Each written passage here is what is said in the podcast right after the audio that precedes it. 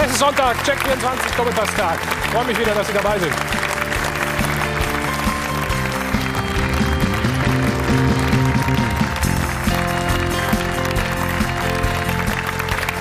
Hochspannung im Titel Rennen, so kann man es wohl bezeichnen.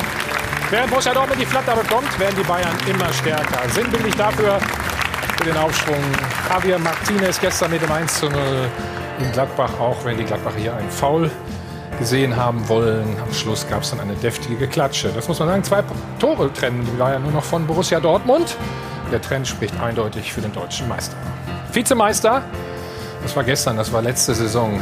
Desolate Vorstellung der Schalker gestern zu Hause gegen Fortuna Düsseldorf in Brennpunkt. Der Trainer Domenico Todesco. Noch ist er im Amt, liegt aber auch daran, weil der Sportvorstand, der neue, Jochen Schneider, seine Arbeit noch gar nicht aufgenommen hat. Wir beleuchten das Chaos auf Schalke, sind natürlich live vor Ort. Der Mann, der in Anführungsstrichen dazu beigetragen hat, dass die Stimmung im Tiefkeller ist äh, auf Schalke, ist der Trainer von Fortuna Düsseldorf. Für uns sowas wie der Coach der Saison. Hier ist Friedhelm Funkel.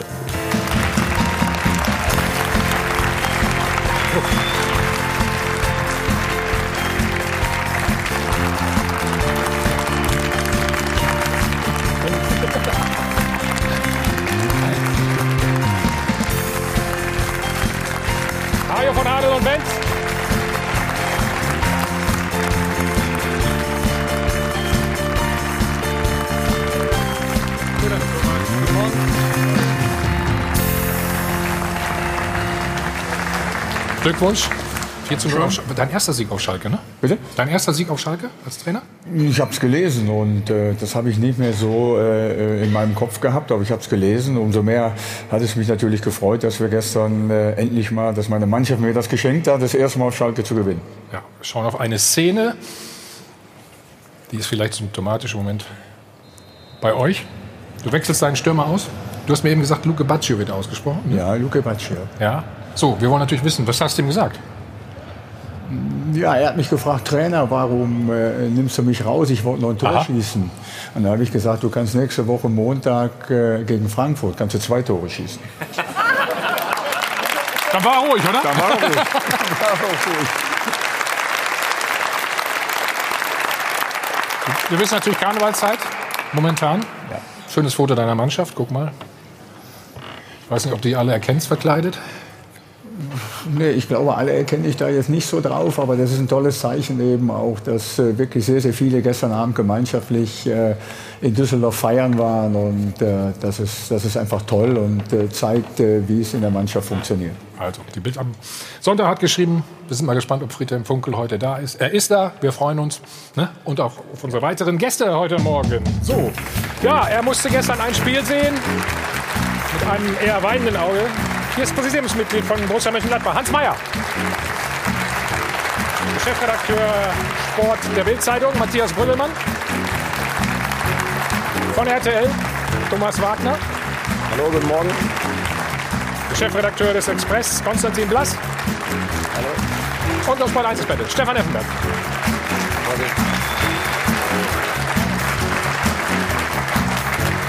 So, passend zur Karnevalszeit, kleine Erfrischung. Alles alkoholfrei, also, damit wir die nächsten zweieinhalb Stunden wieder gut überstehen. Und Ruth ist natürlich auch da. Guten Morgen, Ruth. Guten Morgen. Ja, die Düsseldorfer feiern. Und die Schalke haben einen ganz neuen Tiefpunkt erreicht nach dem 0 zu 3 gegen Mainz. Jetzt ein 0 zu 4 zu Hause. Die höchste Saisonniederlage für Domenico Tedesco und die schlechteste Saisonbilanz seit 36 Jahren. Er ist ja letztes Jahr Vizemeister mit Schalke geworden und in diesem Jahr schlägt ihm der komplette Frust entgegen. Demnach, unsere Frage der Woche, muss Tedesco jetzt gehen? Die Nummer kennen Sie 01379 011 011 für unser Dupafon. Facebook, Twitter gerne wieder mitdiskutieren und hier sehen Sie schon unseren Doppelpass Live-Blog. Das hat letzte Woche wunderbar funktioniert, also auch heute wieder die Einladung an Sie. Diskutieren Sie gerne mit online und äh, dann stimmen Sie auch bei unserem Live-Voting am besten gleich mit ab. Also Ihre Meinung ist gefragt. Dankeschön. Vielen Dank, Ruth. So, auch wenn man nicht unbedingt Schalke-Fan ist, kann man schon Mitleid haben, wenn man so sieht, wie tief sie inzwischen gefallen sind. Und nach dem Rücktritt von Sportvorstand Christian Heidel deutet sich der nächste Personalwechsel an.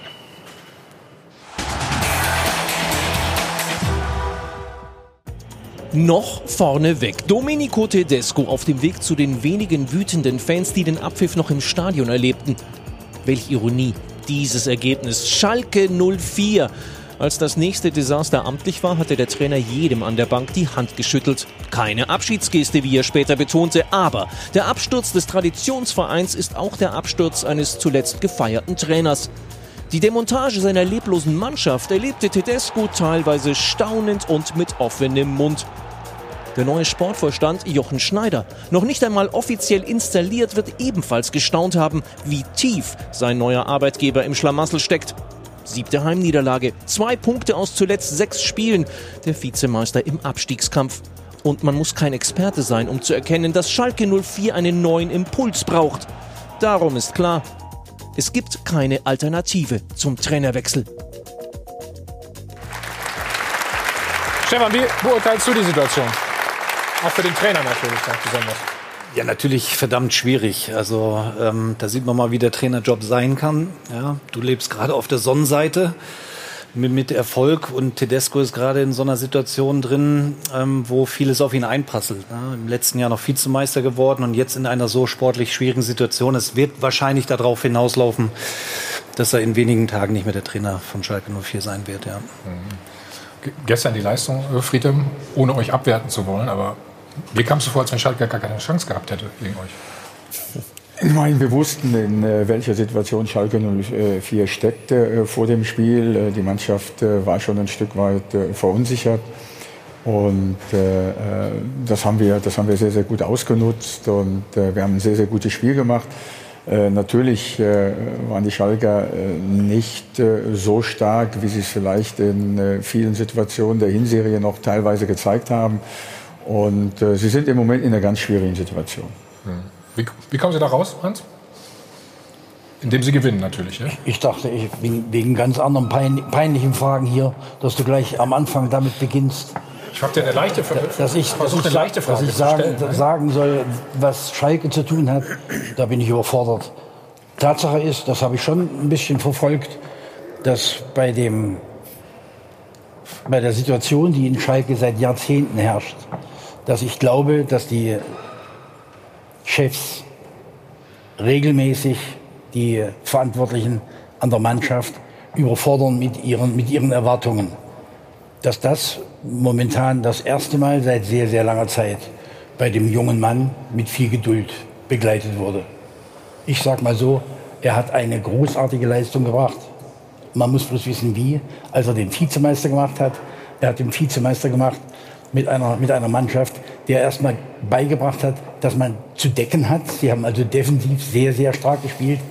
Und in dem Jahr, als sie dann im Grunde um den nächsten Schritt gehen sollten, gab es am Anfang eine ganze Menge Situationen, wo er überfordert, wo er überfordert war. Er hatte Verletzungen, das muss man auch, muss man auch sagen. Aber ich glaube, dass die Mannschaft es nie geschafft hat, aus diesem Abwärtstrend rauszukommen. Und da hat die, die Leitung von, von Schalke für mich erfreulicherweise sehr, sehr lange stabil zu ihm gehalten. Wen meinst du mit der Leitung? Wisst ihr, wer in Schalke leitet? Nee, deswegen fragen wir dich ja. Okay. Ich kenne die Namen alle nicht. Aber Thomas, es gibt ja, eigentlich gibt es ja zwei Punkte, was Hans gesagt hat. Einmal vielleicht das Strukturelle auf Schalke und jetzt aber auf Tedesco natürlich. Er hat es mit einer defensiven Grundordnung geschafft. Er sollte die Mannschaft weiterentwickeln. Das hat nicht funktioniert. Und jetzt klappt auch das nicht mehr, was letztes Jahr funktioniert hat. Und wenn man es gestern gesehen hat, die Mannschaft wirkte leblos, ängstlich. Ähm, also so sehr ich ihn schätze, wenn es mal einen Zeitpunkt für einen Trainerwechsel gibt, dann berechtigterweise meine ich jetzt. Ja, ist er überfordert aus seiner Sicht? Überfordert ist, ist schwierig bei der Gesamtlage. Man sieht, äh, wie er sich das zu Herzen nimmt, ja, dass er diesen Weg gestern auch zur Kurve geht. Äh, heute Morgen um 7 Uhr war er wieder auf dem Trainingsgelände und hat, so wie er es immer tut, sehr, sehr früh äh, begonnen, das Spiel videomäßig zu analysieren. Ähm, schlechteste Saison seit 82, 83, das sagt schon aus, dass einfach alles, was Schalke sich vorgenommen hat, in Trümmern liegt. Und äh, ich glaube nicht, dass jemand, der die Mannschaft in dieser Saison auf diesem Weg begleitet hat, jetzt noch der Richtige sein kann, der sie da auch wieder rausbringt. Darum ist sicherlich das, wovon alle ausgehen, auch das Wahrscheinliche, dass äh, Tedesco ähm, beim nächsten Spiel nicht mehr auf der Bank sitzt, sondern dass äh, Schneider, der ja formal erst am Dienstag eingeführt wird, aber natürlich jetzt schon in jede Entscheidung eingebunden wird. Ja, ist ja albern zu sagen, erster Arbeitstag ist der Dienstag. Der saß gestern neben Tönnies auf der Tribüne und natürlich besprechen die jetzt gemeinsam, wie es weitergeht. Und wahrscheinlich geht es da eher um so eine Symbolik. Möchte man jetzt, dass der neue Vorstand als erstes eine Trainertrennung verkündet oder ist er vielleicht der, der verkündet, wer es jetzt bis zum Saisonende macht? Ähm, aber ich fürchte. Aber das kam, ja nicht, das kam ja nicht von uns, dass wir gesagt haben, er wird es am Dienstag offiziell vorgestellt. Nein, das kam ja von Schalker Seite. Ne? Genau, da, darum meine ich ja, das ist äh, schwer vorstellbar, dass man sich daran hält. Und darum äh, glaube ich, dass äh, es für Tedesco leider auf Schalke jetzt zu Ende geht. Mhm. Aber hier kann man ja sogar noch ergänzen, das Motto von Schalke, wir leben dich, so blutleer, so leblos, wie Schalke gestern war oder auch schon vorher beim Auswärtsspiel in Mainz. Also selten erlebt, dass eine Mannschaft so schwach aufspielt eigentlich. Entschuldigung, Friedhelm Funkel. Äh, aber 0-4 zu Hause gegen Fortuna, das haben, glaube ich, nur die Künstler Optimisten am Ende getippt. Und äh, ich glaube, neben der Erwartungshaltung, die Hans Mayer auch gerade schon skizziert hat, gibt es halt auch noch einen Punkt, dass dieser, zweite Platz im letzten Jahr schon so ein bisschen geblendet hat. Das war ein zweiter Platz in einer Saison, wo mehrere Vereine eben nicht auf dem Zenit ihrer Kräfte waren, wo auch Borussia Dortmund zum Beispiel geschwächelt hat und gerade so eben noch in die Champions League reingerutscht ist. Also das hat man, glaube ich, ein bisschen zu hoch gehängt und die Augen ja, aber dass man dann so abstürzt, hätte man auch nicht erwartet, logischerweise. Ja, Neuzugänge, alles spielt eine Rolle. Ich finde das so ein bisschen die, die Szene des Spieltages. Ähm, Gerade schon mal angesprochen. Domenico Tedesco geht dann voran in die Fankurve. Wie wirkt das auf euch, Thomas? Also ich finde, er ist ein mutiger Typ. Ähm, also um mal zu zitieren, Eier. Aber er war ja bisher auch immer unter dem Schutz von Christian Heidel, der auch viel einstecken musste. Ich finde den Kader nicht so schlecht zusammengestellt, wie alle immer das auf Heidel abgelassen haben. Jetzt steht er alleine im Fokus ähm, und äh, ja, man sieht ja auch, wie betroffen er ist. Also mutiger Typ, aber ich glaube, dass in dieser Gang nicht Hat, mehr retten Hattest du denn wirklich den Eindruck, Christian Heidel hat ihn zu 100 Prozent geschützt? Ich glaube, er hat schon viel von ihm weggehalten. Ich glaube allerdings, dass Heidel und Tedesco jetzt nicht in der, in der Tagesarbeit ständig miteinander kommuniziert haben. Vielleicht bräuchte Tedesco, weil er ein junger Trainer ist, auch noch ein bisschen mehr Führung. Und Heidel hatte immer Leute wie Tuchel und Klopp, die alleine schon sehr stark waren. Stefan, ich habe im ersten Moment gedacht, er verabschiedet sich schon von den Fans. ja, machte so den Eindruck. Ähm, aber du hast vorhin gefragt, ob er denn überfordert ist. Ich finde, er ist ein junger Trainer am Anfang einer hoffentlich großen Karriere. Da gehört sowas auch mal dazu, dass es eben sportlich nicht so läuft. Und ich glaube, das wird ihm eher in Zukunft gut tun, solche Situationen zu durchleben, als dass es ihm wehtun wird. Ähm, dass das schwierig ist, aber ich finde, er geht voran, er zeigt sich, er stellt sich. Das sehe ich eher positiv. Und er verkriecht sich nicht. Er hätte ja auch den Gang sofort in die Kabine gehen können, hat er nicht getan. Nein, er stellt sich in einer unfassbar schwierigen Situation. Das spricht für ihn. Und deswegen glaube ich, dass er aus dieser schwierigen Situation viel Positives mitnehmen wird. Friedem, kannst du dich da reinversetzen? Natürlich kann ich mich da reinversetzen. Ich meine, auch wenn man da gerade zu den Fans dann auch geht, ist ja ja, das, das, das ist typabhängig. Also das würde ja. ich nicht machen. Das habe ich ja. nie in meiner Karriere gemacht, dann in solch einer Situation äh, zu den Fans zu gehen. Aber ich kann mich natürlich in die Situation von Domenico hineinversetzen. Ich habe auch äh, Phasen durchlebt, äh, wo du äh, negative Erlebnisse gehabt hast, äh, noch und nöcher. Und ähm, äh, Stefan hat es ja gerade richtig gesagt, daraus lernt man auch. Wenn es auch in dem Moment natürlich schmerzt. Wenn du weißt, du hast ein Heimspiel gegen Fortuna Düsseldorf mit 0 zu 4 verloren, du hast eigentlich die Parole ausgegeben, das muss der Wendepunkt sein. Und wenn das dann so grandios in die Hose geht, äh, dann tut das natürlich weh. Aber ich bin auch davon überzeugt, und er hat ja auch schon gezeigt, dass er ein ja. guter Trainer ist. Er hat Aue vor dem Abschied gerettet in der kurzen Zeit, wo er da war. Er ist letztes Jahr Zweiter geworden. Das zeigt ja, dass er Potenzial hat. Das kann er im Moment äh, mit seinem Trainerteam nicht abrufen. Das tut weh. Aber egal, was, was mit ihm passiert, für die nächsten Jahre wird ihm das mit Sicherheit äh, äh, auch helfen. Hans, wie wirkt das auf dich, diese Szene? Naja, mutig, man, unbeholfen? Nein, man muss es immer, immer ein klein bisschen auch sehen aus, äh, aus, aus der eigenen Position heraus. Ich, äh, mich hat bisher, ich habe nicht so sehr viel erlebt im, im Fußball und, und, so viele Erfolge gehabt, zum Beispiel mit der Stefan, aber ich bin nie, auch im Erfolg, nie bei den Fans gewesen. Weißt du warum? Das sagst ich, du mir jetzt. Ich musste dann in so einer Situation auch nicht gehen. Ach so, du hast Denn gesagt, das wir hier, feiern noch. Das hier, er geht ja hin und er geht nicht zu denen, zu denen er eigentlich will, nämlich zu den Zuschauern, die zu, Schalke und auch, auch letztendlich zu dem Trainer, der es versucht, stehen, sondern er geht dort auch zu denen, die ihn dort in übelster Art und Weise beschimpfen. Das habe ich mir erspart, indem ich aber vorher auch nicht gegangen bin, wo ich äh, Erfolg hatte. Das sage ich mal so, das ist seine Art, dann, dann, dann ist, das, ist das okay. Dann sagst du mutig, okay, dann, dann, dann, dann macht er das. Ob, wir, ob es nötig ist, dass wir es beurteilen, das weiß ich jetzt nicht. Ich glaube, es ist bemerkenswert, aber ich stelle mir auch die Frage, warum die Mannschaft wirklich mit einem Sicherheitsabstand von 10 Metern hinter ihm bleibt. Also da hätte ich mir jetzt vielleicht ein bisschen zu bildlich, zu naiv vorgestellt. Da kommt auch noch zumindest der Kapitän oder noch ein zweiter, dritter Spieler dazu. Die lassen ihn da alleine stehen. Vielleicht wollte er auch diese Art der Selbstkasteiung machen. Keine Ahnung. Aber die Wirkung ist irgendwie seltsam. Also du kritisierst eher die Mannschaft dann in dem Fall als, als, als ihn, ne? Ja, die? Frage, ist das eine Einheit? Also kann man sicherlich auch mal stellen. Erreicht er da die Mannschaft noch? Oder haben die sich gedacht, was macht der denn da jetzt? Ist er völlig bekloppt? Ich finde, es ist für ihn als Typ, es ist cool, dass er da hingeht, dass er sich das sogar antut, bewundere ich sogar in einer gewissen Form. Ist auf jeden Fall bemerkenswert und wird ihn reifer machen. Aber dass die Mannschaft da mit diesem Abstand ist, seltsam. Es gab ja mal eine Ehrenrunde eines Trainers vor einem Spiel. Das war damals Ralf Rangnick, äh, der sich wirklich äh, vor dem Spiel schon verabschiedet hat, weil er wusste, äh, danach wird Schluss sein. Das, finde ich, hatte einen etwas seltsamen Beigeschmack. Er hat das so gefühlt. Ich finde, es ist ein äh, Abgang mit Stil. Ich bin mir sicher, dass er weiß, dass es ein Abschied war und nicht nur ein um Entschuldigung bitten für dieses katastrophale 0 zu 4 und überhaupt den Verlauf der Saison, sondern Tedesco weiß, das war's. Aber schlimmer war ja eigentlich noch, es war ja nicht, dass man gestern sagen konnte, dass sie es nicht versucht haben, sondern es hat einfach gestern gegen Fortuna Düsseldorf auch spielerisch nicht gereicht. Also sie sind schon draufgegangen. Also ich habe jetzt nicht das Gefühl gehabt, dass sie gegen den Trainer spielen, aber das war wirklich, ähm, muss man dann sagen, da zahle ich gerne auch für, das war eine Offenbarungszeit. Ja, das gegen den Trainer spielen ist, ist sowieso so eine komische Floskel, ne, Stefan, finde ich. immer. Spielt man ja auch gegen sich selbst, also das bringt ja eigentlich nichts. So, wir begrüßen unseren Mann vor Ort. Er hat übrigens Geburtstag heute. Oliver Müller. Olli, wie alt bist du denn geworden? Siehst ja gut aus. Jünger denn je.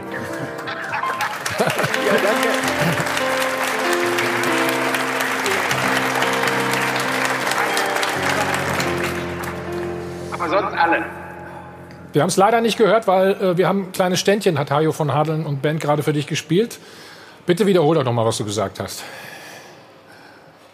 Ich habe gesagt, die Frage nach dem Alter beantworte ich dir nicht, aber so. sonst alle. Ja, dann erzähl mal, was ist los da im Hintergrund?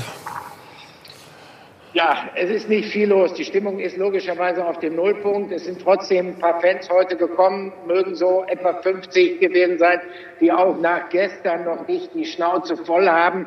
Aber der Unmut ist natürlich riesig groß. Ähm, die Mannschaft absolviert jetzt gerade ein Auslaufen indoor sozusagen. Also da wird wahrscheinlich auf Ergometern gearbeitet werden. Domenico Tedesco hat gestern ja schon gesagt, ähm, er wird dieses Spiel, diese 0 zu 4 Niederlage gegen Fortuna Düsseldorf aufbereiten, nachbereiten und er wird weiter Vollgas geben, aber mehr weiß er halt auch nicht. Jochen Schneider, der Sportvorstand in Spee, der war gerade hier, der ist auch kurz reingegangen in die Mannschaftskabine, wird wahrscheinlich auch mit Domenico Tedesco gesprochen haben. Aber eine Entscheidung, wie es weitergeht, die ist noch nicht gefallen, kann ja nicht fallen, weil äh, Jochen Schneider ja erst morgen vom Aufsichtsrat als Sportvorstand bestellt wird. Und das ist natürlich eine, eine ganz bittere Situation, dieses Vakuum, was hier herrscht. Und gleichzeitig ist Jochen Schneider, das kann man sagen, nicht zu beneiden, denn der ist noch gar nicht richtig angekommen hier auf Schalke und muss schon Entscheidungen von einer erheblichen Tragweite fällen. Natürlich, alle Menschen, die ihn kennen, sagen, er verfügt über ein hohes Fachwissen, er verfügt über ein internationales Netzwerk. Nur das alleine hilft dir natürlich wenig, wenn du den Verein noch nicht richtig kennengelernt hast und der Verein brodelt derzeit. Also schwierige Entscheidungen, die er treffen muss, ja am besten äh, bis morgen oder bis Dienstag, wenn er hier seinen ersten Arbeitstag haben wird.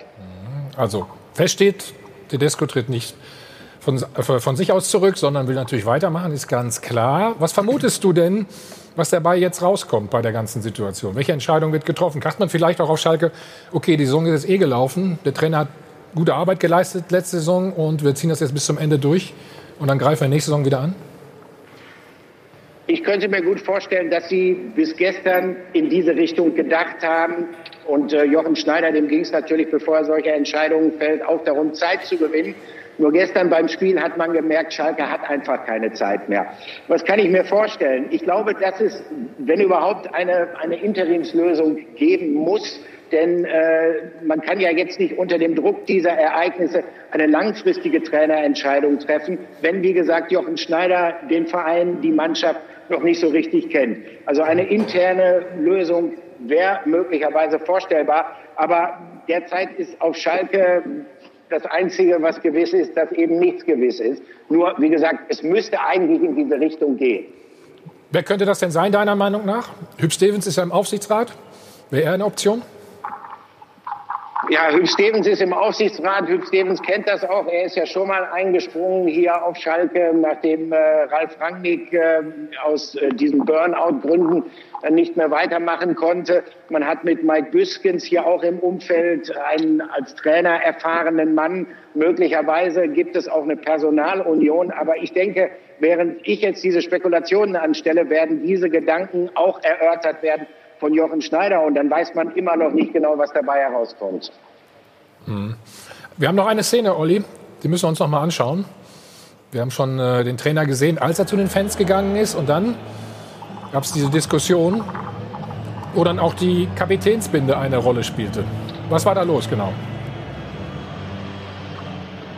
Das ist eigentlich mit der bitterste Aspekt dieses äh, denkwürdigen Nachmittags gestern gewesen. Das sind einige Ultravertreter, die dann auf den Rasen gekommen sind und sie haben die Kapitänsbinde zurückgefordert von äh, Benjamin Stambouli, der gestern Mannschaftsführer war. Man muss dazu wissen, diese Kapitänsbinde haben die Fanvertreter Ralf Fährmann im vergangenen Sommer übergeben. Es ist eine besondere Binde mit einer besonderen Symbolik, die sozusagen die Verbundenheit zwischen Fans und Mannschaft ausdrücken soll. Und die Begründung jetzt, sie zurückzufordern, ist gewesen, dass die Mannschaft es nicht wert sei, diese Binde zu tragen. Und das ist eine ganz, ganz bittere Geschichte. Ich glaube, dass das ein entscheidender Aspekt ist, der Schalke auch in den kommenden Wochen das Leben schwer machen wird. Die Mannschaft ist verunsichert, die ist schlecht zusammengestellt, die tut sich schwer, miteinander erfolgreich Fußball zu spielen. Aber wenn man dann noch, so wie das gestern geschehen ist, wüst beschimpft wird, wenn man als unwürdig dargestellt wird, ja, dann äh, frage ich mich, wie soll beispielsweise jemand wie Benjamin Stamboli, der Tränen in den Augen hatte, jetzt am kommenden Freitag in Bremen vorangehen, ein kämpferisches Vorbild sein. Also da kann man nur ironischerweise viel Erfolg wünschen. Das ist sicherlich ein zusätzliches Problem. Mhm. Olli, danke für den Moment. Kleine Pause. Wir kommen noch mal zu dir nachher. Stefan, diese Szene mit den, mit den, mit den Fans da.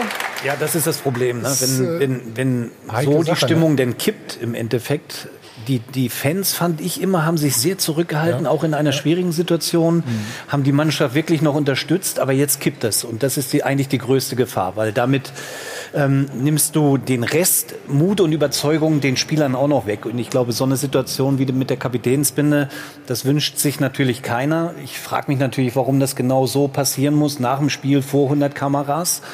Ähm, hätte man vielleicht auch ein bisschen anders klären können, weil auch wenn die Bundesliga verdammt schwierig sein wird, zu Ende zu spielen für die Schalke, haben sie trotzdem noch ein Eisen im Feuer mit dem Pokal. Pokal ja. Und das sollten sie alles nicht vergessen. Also ähm, ich glaube, damit verunsicherst du die, die Spieler ungemein. Und ich glaube, das wird nochmal on top schwierig für die nächsten Wochen. Wir reden gleich weiter ja, über die Krise. Auf Schalke, dann feiern wir den Klassenerhalt mit Friedhelm Funkel für Fortuna Düsseldorf. Ne? Und die Bayern machen mächtig Dampf auf äh, Borussia Dortmund. Im Topspiel gestern waren sie klar überlegen. Das alles gleich bei uns.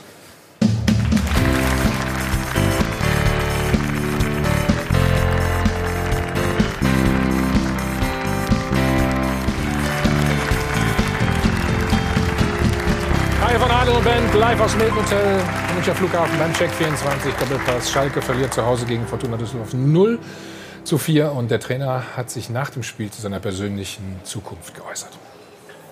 Das ist mir ehrlich gesagt zum jetzigen Zeitpunkt äh, nicht wichtig und darüber mache ich mir auch in keinster Weise Gedanken.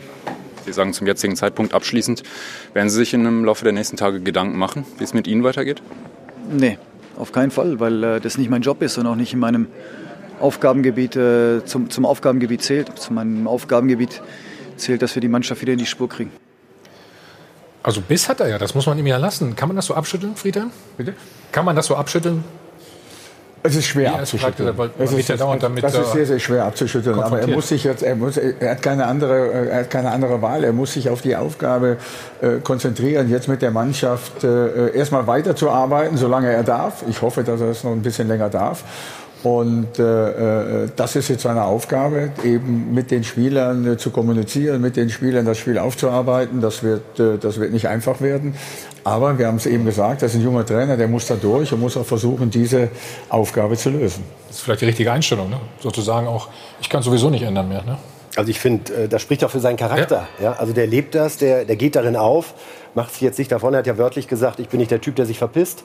Ja, und ich finde, den Eindruck erweckt er. Äh, er sagt, mein Job ist, hier Trainer zu sein, alles dafür zu tun, dass es klappt. Äh, wenn andere mich nicht mehr wollen, dann müssen sie es mir mitteilen. Ja? Und das zeigt ja auch, dass er heute Morgen gleich da ist und erstmal so weitermacht, als wäre nichts. Äh, ich denke schon, dass Schalke jetzt auch in der Pflicht ist, die Entscheidung, wenn sie denn fällt, wie die meisten vermuten, ihm dann auch schnell mitzuteilen und da jetzt nicht zwei, drei Tage noch Showtraining äh, machen zu lassen, bevor dann am Dienstag oder Mittwoch verkündet wird, dass ein Wechsel stattfindet. Ich bin auch am Freitag schon, ne? vor allen Dingen. Ne? Ja. Also so viel Thomas, Zeit ist da nicht. Was ich interessant finde, ist aber das, was Hans Meyer eben noch gesagt hat. Insgesamt erscheint mir, muss man auch mal drauf schauen auf das Konstrukt auf Schalke. Clemens Tönjes, der sagt eigentlich immer, wir spielen so in einer Liga kurz hinter den Bayern mit Dortmund. Da frage ich mich dann eh schon, wenn man die letzten Jahre anschaut, äh, inwiefern das mit der Realität noch zu tun hat. Dann kommen immer irgendwelche Leute, Christian Heidel wurde vorgestellt, ah, der Mainzer Weg, jetzt mal mit Ruhe wird das gemacht. Der wurde natürlich am Schluss auch ganz schön von allen Seiten angeschossen. Da habe ich dann von äh, Clemens Tönnies auch nicht viel gehört. Jetzt kommt Jochen Schneider, der ist international so toll ver äh, vernetzt. Das hört man immer wieder. Und ich habe manchmal die Frage, bei allen Verdiensten, die Clemens Tönnies im Schalke hat, sind diese großen Ziele, die da immer verkündet werden, hat das was mit der Realität zu tun, die dieser Kader, die die Erfolge die letzten Jahre hergeben? Also ich finde das schon schwierig. Und wenn ich den Vergleich... Du glaubst es nicht wahrscheinlich. Nee, ich glaube es nicht. Und sehe Dortmund da meilenweit voraus wenn ich denn immer den Vergleich höre. Ja. Würdest du auf Schalke als Trainer anfangen? Leichte Frage für dich jetzt. Frage.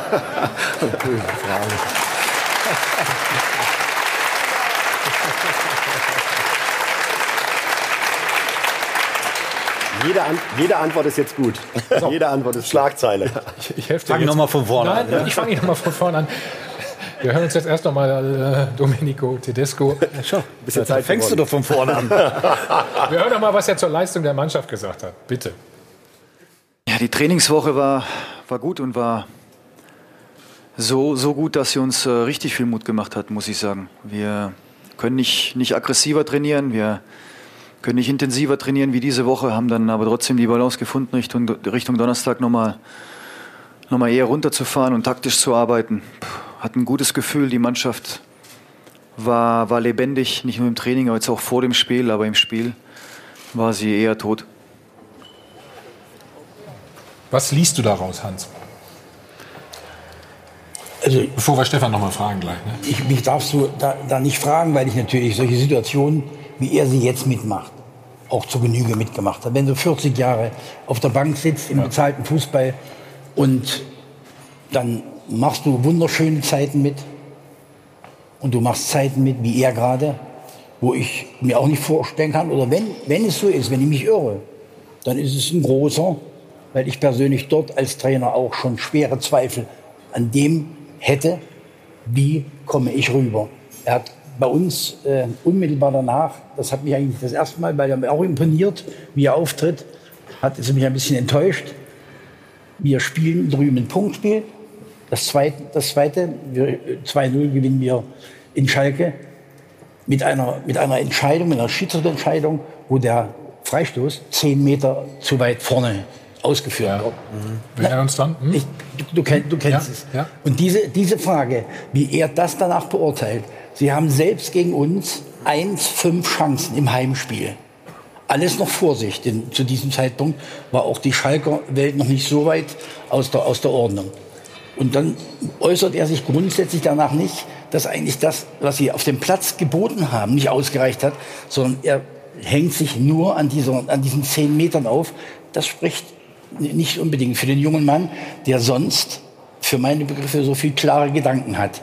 Aber die Frage jetzt, wie, wie es jetzt momentan ist, tritt er für mich in einer unglaublichen Art und Weise selbstbewusst auf, wo ich weiß, ich würde auch dort an mich selbst ein paar Fragen stellen, ob es denn überhaupt noch reicht.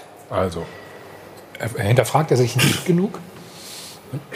Das, das ist ganz schwer zu beurteilen. Also wenn er sagt, die trainiert gut die Mannschaft, ja, wir haben aggressiv trainiert, äh, muss man ja davon ausgehen, dass er nach dem Main-Spiel Dinge geändert hat. Äh, denn da war ja auch der Auftritt so an, ne? ja. ähnlich leblos, wie er dann letztendlich gestern war. Ähm, ich kann sein Team um ihn herum nicht so beurteilen, inwieweit er Leute hat, mit denen er sich austauscht. Nico Kovac hat das jetzt gerade noch mal gesagt, dass er auch in der schwierigen Phase äh, mit Trainern gesprochen hat, die ihn früher gecoacht haben. Ich denke da an Ottmar Hitzfeld oder ähnlich, wo man sich dann auch Rat holt von einem erfahrenen Mann. Da kann ich mir vorstellen, da er noch so am Anfang seiner Karriere steht, dass ihm da möglicherweise einfach der eine oder andere fehlt, der äh, ihn da auch als Coach äh, ein bisschen coachen kann aber ähm, er wirkt für mich nicht als ein äh, unkritischer Geist, der äh, stumpf seinen Weg verfolgt. Aber vielleicht ein bisschen ratlos, was wir da gerade rausgehört haben, Stefan? So nach dem Motto, ich habe ja, alles versucht? Oder? Ja, natürlich stellst du dir die Frage als Trainer, wenn, du, wenn du eine Trainingswoche nicht? hast und es läuft wirklich von, von Montag bis Freitag durchgehend gut, die Mannschaft arbeitet mit, die Jungs sind aggressiv im, im Training und dann kommst du zum Spiel gegen Düsseldorf und nichts wird umgesetzt. Natürlich musst du dich hinterfragen, warum ist das so? Aber die Schuld liegt ja auch nicht nur immer bei dem Trainer, das muss man auch mal sagen. Hat er vielleicht aber auch in der Mannschaft, muss man ja auch sagen, diese Führungsspieler, die Schalke hatte, ob Fährmann, ob letztes Jahr Hövedes, die sind natürlich, da ist jetzt auch keiner, der ihm groß helfen kann. Und Stamboli war gerade eben ein tolles Beispiel. Der hat gestern, finde ich, ja noch äh, was versucht. Dem holen sie jetzt die Kapitänsbinde ab. Wer soll da am Freitag in Bremen einfach noch eigentlich noch vorangehen? Ich weiß nicht, ob Tedesco in der Mannschaft noch den Einfluss über Führungsspielern hat. Ja, das, war, das, war, vielleicht, das war vielleicht ein Problem in der Entwicklung. Also wir erinnern uns an Hövedes, ja. den sie auch wegrasiert haben. Dann Fährmann zum Kapitän ernannt. Ein Kapitän für mich ist ein absoluter Führungsspieler, unantastbar für mich, ähm, dem ich als Trainer 100 Prozent vertraue ähm, und der, der nochmal unantastbar ist. Das haben sie nicht gehabt. Mit Fährmann, den haben sie dann auch wegrasiert, haben neuen benannt. Ähm, und das, das war auch so ein Hin und Her. Also da hat Tedesco nicht wirklich ein gutes Bild abgegeben, weil das bleibt an ihm hängen als Trainer, logischerweise. Ähm, aber ich wiederhole mich gerne mit dem, was ich gerade gesagt habe. Es ist nicht nur der Trainer, also das ganze Umfeld und Tönnies.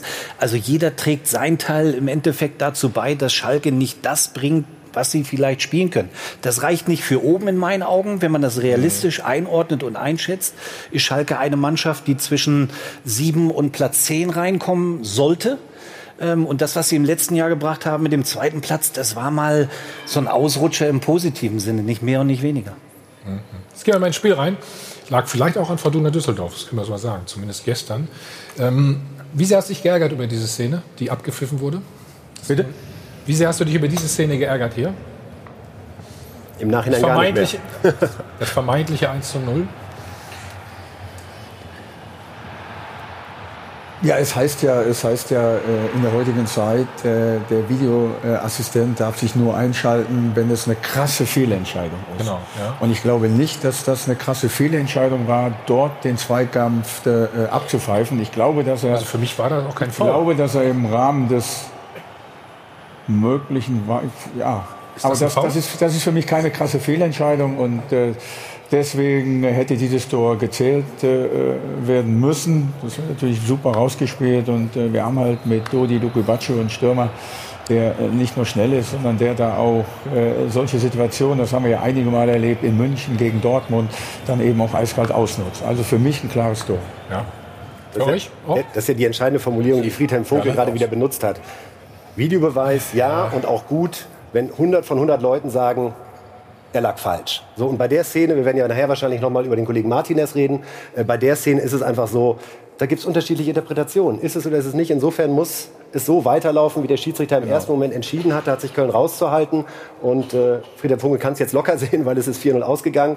Aber es wäre schon bitter, wenn wegen äh, so einer Fehlentscheidung ähm, erst Impuls aus dem Keller, dann ja Brüch auch auf dem Platz. Er hat ja selber entschieden. Er hat, ja, nachgeschaut, er hat, ne? hat selber nachgeschaut, was ja grundsätzlich äh, zu befürworten ist. Aber das wäre halt schon dramatisch, ja, wenn dann sowas dazu führt, dass am Ende ein Spiel anders ausgeht, als man es als gerecht empfinden würde. Ja.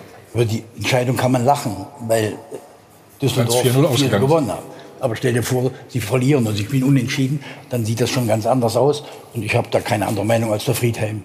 Das ist eine, eine, Aktion, wo ich sage, die, die, kannst du aber sehr, sehr gut durchgehen lassen. Ja, absolut. Also es war ein Zweikampf wie aus dem Lehrbuch, sag ich mal. Der war sauber. Ja, ja. habe ich auch gedacht. Nein, der war Echt? sauber. Ja, absolut. Ja. Guckt ihr eigentlich auch nach? Kannst du auch sofort irgendwo was sehen? Ich kann das nicht sehen, aber ich habe mich natürlich in der Situation äh, äh furchtbar aufgeregt. Äh, das sieht man Gott sei Dank nicht hier. ja, äh, Haben wir das nicht? Das gibt's doch nicht. Weil, weil, es, sofort, weil es für mich einfach nochmal ein klares Tor war und wir eine Situation in Gladbach gehabt haben, die ich Felix Bruch ja auch vorgeworfen haben, da kriegen wir einen Handelfmeter gegen uns, wo Kahn Ahan an die Hand geschossen ja. wird, wo jeder hinterher auch gesagt hat, das war keine Hand. Er die Information aus dem Keller bekommen hat, er soll sich das nochmal anschauen. Er aber dann gesagt hat, nein, brauche ich mir nicht anzuschauen, klarer Elfmeter. Dadurch sind wir 1-0 in, in Rückstand gegangen und haben dann eben auch 3-0 verloren. Hier schaut er es sich an und entscheidet wieder gegen uns. Und das war halt äh, sehr, sehr ärgerlich. Und deswegen äh, war ich froh, dass ich einen sehr, sehr guten vierten Mann an meiner Seite hatte. den, der vierte Schiedsrichter. Das muss ich jetzt auch mal ganz. Ja, Moment, ganz, was hat er denn gemacht mit dir? Ja, der hat mich runtergeholt. Der hat, der, der, hat mich, äh, der, hat, der, der hat mich in den Arm genommen und hat gesagt, Herr Funkel, so und so, hat mir, hat mir einen Bonbon gegeben, zur Beruhigung und so weiter. Alex Ristnitz. Ja, ja, genau, wie alles richtig früher. Ja, also ich fand das, ich fand das super. Ich fand das super. Und ich bin dann auch nach kurzer Zeit, bin ich dann auch runtergekommen und ich habe mich nach dem Spiel bei ihm bedankt. Er war top. Der vierte Schiedsrichter gestern war top. Hat, hat er sich entschuldigt? Hat er sich entschuldigt? Wer? Ja, der vierte Mann bei dir. Ja, der hat sich jetzt nicht entschuldigt, aber, aber es, es, es war sehr angenehm, ihn an meiner Seite zu haben. Und ich bin sehr, sehr äh, ärgerlich. Also Kommunikation ne? hilft manchmal auch. Die hilft. Kommunikation hilft. Kommunikation ja. hilft und die hat in dem Falle sehr, sehr gut geholfen. Aber ich finde die Entscheidung trotzdem von Brich kurios und auch nachher das Handspiel von Nastasic irgendwie. Also ich muss ganz ehrlich sagen, das geht vielleicht ein bisschen unter, weil ihr gewonnen habt, aber Felix Brüch, unser bester Schiedsrichter, wie es immer heißt, also der spielt auch keine gute Saison, kann man auch mal festhalten. Obwohl er sein Team ausgetauscht hat, ja, habe ich noch genau. gelesen. Er hat auch, hat auch schon alles versucht. So, machen einen einzigen Spot und dann gehen wir nochmal richtig ins Spiel rein. So, wir sind wieder zurück, weiter geht's. Und ich habe versprochen, wir gehen rein ins Spiel. Gut, fängt mal an. Erfrischend nüchtern betrachtet. Die Doppelpassanalyse wird präsentiert von Klaus Thaler Alkoholfrei. Sehr gerne. Wir schauen noch mal ein bisschen auf die Bilanz und Situation von Domenico Tedesco. Also die Fans sind maximal frustriert. Ist auch verständlich. Die haben äh, in dieser Saison schon sieben Niederlagen zu Hause erleben müssen. In den letzten drei Heimspielen gab es nicht mal mehr ein Tor der eigenen Mannschaft und dieses 0 zu 4 natürlich der negative Höhepunkt. Langsam gehen äh, Tedesco wirklich die Argumente aus. 23 Punkte nach 24 Spielen. Wenn Stuttgart heute gewinnt, sind es nur vier Punkte Vorsprung auf die Abstiegsplätze. Natürlich ist er nicht allein schuld. Da hängt auch viel an der Transferpolitik. Aber wenn wir dann noch mal auf das Spiel äh, gestern eingehen, Düsseldorf in allen Belangen besser, 13 zu 7 Torschüsse, 8 Kilometer mehr gelaufen und wir sehen das natürlich dann auch am Abwehrverhalten. Also der erste Treffer war noch ein Elfmeter, den können wir uns hier direkt anschauen und die anderen drei gebe ich dann gerne ab in die Runde, um das im Detail noch ein bisschen zu vertiefen. Ja, gleich. Für Fortuna. Kannst du entscheiden, was macht Schalke schlecht, was macht äh, Düsseldorf gut? Ja, wir reden nur über das Gute, nur über Düsseldorf. Da sieht man mal, wie unbekümmert sie sind, wie frei sie Schöner sind, dann ja genau einen Tunnel zu setzen. Dann wieder so ein genialer Pass in die Tiefe. Ähm, Nein, man merkt einfach, dass Düsseldorf wirklich so, ein, so einen Mega-Lauf hat und dass denen das alles einfach fällt. Ja? Also dann einen Beinschuss zu setzen, da musst du schon sehr selbstbewusst sein. Ja, und dann, dann aber sofort, aber da, der Blick, ja. sofort der Blick. Und ich glaube, das ist auch ein Stück weit eure Philosophie. Ja. Wenn wir den Ball haben im Mittelfeld, wirklich, wen kann ich steil schicken? Und das hat man bei diesem Spielpass gesehen. Das war einfach hervorragend. Ich will jetzt nicht auf das negative Schalke draufgehen.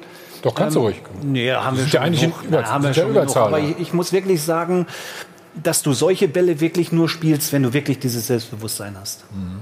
Und das haben die Düsseldorfer. Ja, und das dritte Tor, das dritte Tor ist, äh, ist ja ähnlich herausgespielt worden, auch äh, äh über, über eine Kontersituation. Warte, heute, heute, kommt, heute kommt, dann, kannst du, dann kannst du es äh, uns nochmal erklären. Ja, aber der Fehlpass abgefallen von, von Sobotka und schaut mal ja. ganz links den, den Lauf von, von Raman dort. Haben wir extra über 30, 40 Meter ja, in die Tiefe. Der Gegner ist völlig ungeordnet völlig ungeordnet und wir nutzen das einfach sehr gut aus. Luke Baccio sieht der Raman und den Ball da von da mit links in den Winkel zu hauen. Das ist derjenige, der eben den das Beinschuss gemacht hat. Der ist trotz vor Selbstvertrauen, ganz klar. Ja, und das kann die Mannschaft auch haben, weil sie hat in den vergangenen Spielen Fantastisches geleistet. Wusstest du, dass die Schalker so Probleme haben? Beim Umschaltspiel? Ja, wir haben es, wir haben es natürlich gehofft. Ne, dass, äh, ich habe es ja eben schon gesagt, die haben eine schwierige Situation. Und wenn wir dann in Führung gehen auf Schalke, dann wird das Publikum unruhig. Dann werden die, wir kennen das doch selber. Wir waren auch, ihr beiden vielleicht nicht, aber ich habe äh, oft gegen den Abschied gespielt als Spieler. Ja, dann wirst du nervös, dann wirst du unruhig. Ja? Und, und, äh, Du auch einmal, oder? Ja, auch mit Gladbach. Doch, Einmal, doch. Ja, Ja, okay, das wusste ich gar nicht. Einmal. Einmal, ich äh, zehnmal. Ja, also, also von daher, von daher kenne ich die Situation. Du bist halt routiniert. Und, Ja. und es ist dann einfach auch so eingetreten. Das Publikum wurde unruhiger, die Mannschaft von Schalke wurde noch unsicherer. Und wir haben dann das, was Stefan gesagt hat, wir haben Selbstbewusstsein gezeigt, Selbstvertrauen gezeigt. Wir haben herrlichen Fußball geboten, wir haben kombiniert, wir haben keine Angst gehabt. Wir haben die Bälle nicht rausgekloppt oder rausgehauen, sondern wir haben fußballerisch wirklich auch verdient in der Höhe gewonnen. Genau, diese Philosophie, ne, dieses Foul, was ja abgepfiffen wurde im, im Mittelkreis, worüber wir ja gerade diskutiert Mhm, haben, mhm, auch da hat man gesehen, Ballgewinn, erster Blick, sofort tief und den Ball auch spielen. Das ist einfach die Philosophie von Düsseldorf. Aber nicht erst seit gestern gegen Schalke, sondern gegen Bayern habt ihr es auch schon gezeigt, gegen Dortmund, auch gegen diese Spitzenteams und es funktioniert in diesem Jahr. Aber da sieht man, glaube ich, auch ganz klar, dass es einen Geschwindigkeitsvorteil gestern gegeben hat. Oder nicht nur gestern bei den Schalkern, auch in der Vergangenheit schon vorher, wenn der Luke Bacchio geschickt wird oder jetzt äh, Kovnatski äh, losgeschickt wird, Rahman genauso, dann wird es brandgefährlich. Und das ist dieses Umschaltspiel, Balleroberung von Fortuna, ist schon sehr, sehr stark. Das muss man einfach so Ja, sagen. das ist der Also. Schlüssel zu unserem Erfolg, ganz Ja, klar. 4-0 auch noch. Friedhelm, weil es so schön war. Ihr habt nicht nachgelassen, das muss man, ja, man kann ja auch nach dem 3-0 mal aufhören. Sag hier noch was dazu. Also, Ja, wieder Luco Baccio setzt sich durch. gut, Schalke will aber keinen Zweikämpfe machen scheinbar. Ich weiß es nicht. Da waren sie mal postiert. sechs- jetzt, jetzt, sechs- jetzt, haben sie gegen anderthalb, sag ich Jetzt mal. haben sie ein bisschen Pech. Der Ball wird da vom Torwart äh, Kovnatski vor die Füße gespielt und der nutzt das eiskalt aus. Ja? Den haben wir im Winter geholt. Wo hast du den gefunden? Genau. Bitte? Wo hast du den gefunden? Also den habe nicht ich gefunden, sondern den hat äh, Lutz Pfannenstiel äh, äh, gefunden, ent, äh, entdeckt, äh, dann auch äh, nach harten Verhandlungen zu uns geholt. Ja, der kommt aus Genua, der ist ein polnischer Nationalspieler in Genua, den haben wir jetzt ausgeliehen. Einer der größten Sturmhoffnungen äh, äh, in Polen. Ich habe lange mit dem polnischen Nationaltrainer gesprochen, der hat uns besucht in äh, Marbella im Trainingslager, weil wir ja auch äh, Kaminski hatten. Und er hat mir gesagt, also das ist äh, im Grunde die Zukunft äh, von Polen, wenn Lewandowski irgendwann mal aufhört. Und äh, ja, ich bin froh, dass ich ihn habe. Glaube ich. Also, Übrigens danke. ein Spieler, an dem der Schalke 04 auch Interesse hatte, aber dann nur den zweiten Platz gemacht hat. Also Also Fortuna, Fortuna im Moment klar überlegen. Ja, im Vorteil gegenüber Schalke. Also, danke erstmal für die Analyse. Erfrischend nüchtern betrachtet. Die Doppelpass-Analyse wurde präsentiert von Klaus Thaler Alkoholfrei.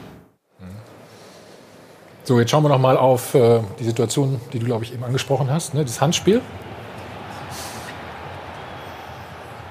So, Ja, sieht man ja schon auch an der Reaktion der Schalker Spieler. Nastasic, Kopf nach unten, weg. Also ich denke oft bei den ich, ich dachte erst wieder, ja, dieses Reklamieren, da fängt das wieder an. Aber ich denke oft bei den Schiedsrichtern, du siehst ja eigentlich an der Reaktion der Spieler schon auf dem Platz, war da was dran oder nicht. Und da reklamiert ja noch nicht mal mehr irgendein Schalker. Also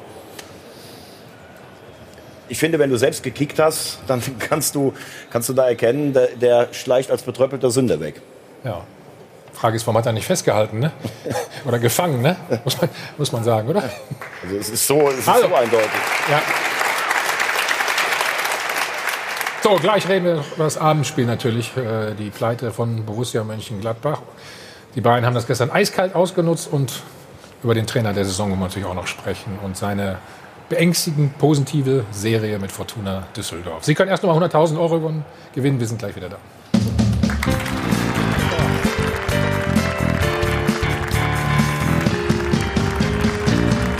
Haie von Adel Bank live aus dem Hilton Hotel am Münchner Flughafen beim Check 24 Dollplatz. Schauen Sie mal.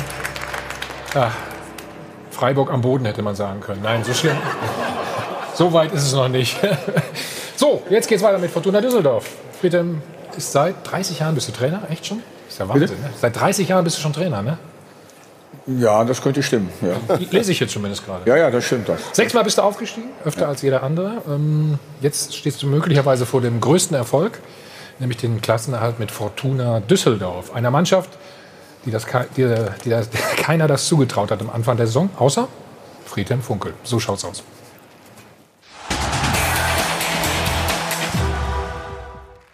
Vor gut sechs Monaten kam Friedhelm Funkel in den Doppelpass und die Ausgangslage war klar. Der Klassenerhalt mit Düsseldorf wird die schwierigste Aufgabe seiner gesamten Karriere. Ja, das kann man so sehen. Das kann man so sehen. Doch pünktlich vor der heißen Phase des Karnevals ist die Sache schon erledigt. 31 Punkte gerettet, danke, hello. So schaut's aus. Der Abstiegsfavorit Nummer 1 steht bombensicher im Mittelfeld der Liga und spielt auch noch schönen Fußball. Friedhelm Funkel arbeitet an seinem eigenen Denkmal. Klassenerhalt mit Billigkader und Minibudget. So schaut's aus. Funkels Geheimnis, er holt 100% des Potenzials heraus, indem er die richtigen Leute an die richtigen Positionen setzt. Beispiel Oliver Fink, der älteste Bundesliga-Kapitän und der älteste Bundesliga-Trainer. Zusammen eine unwiderstehliche Achse der Erfahrung. Doch Funkel sorgt auch dafür, dass seine Mitarbeiter perfekt funktionieren. Der Trainer als geschickter Teamworker, Kompetenzverteiler und Bessermacher. So schaut's aus.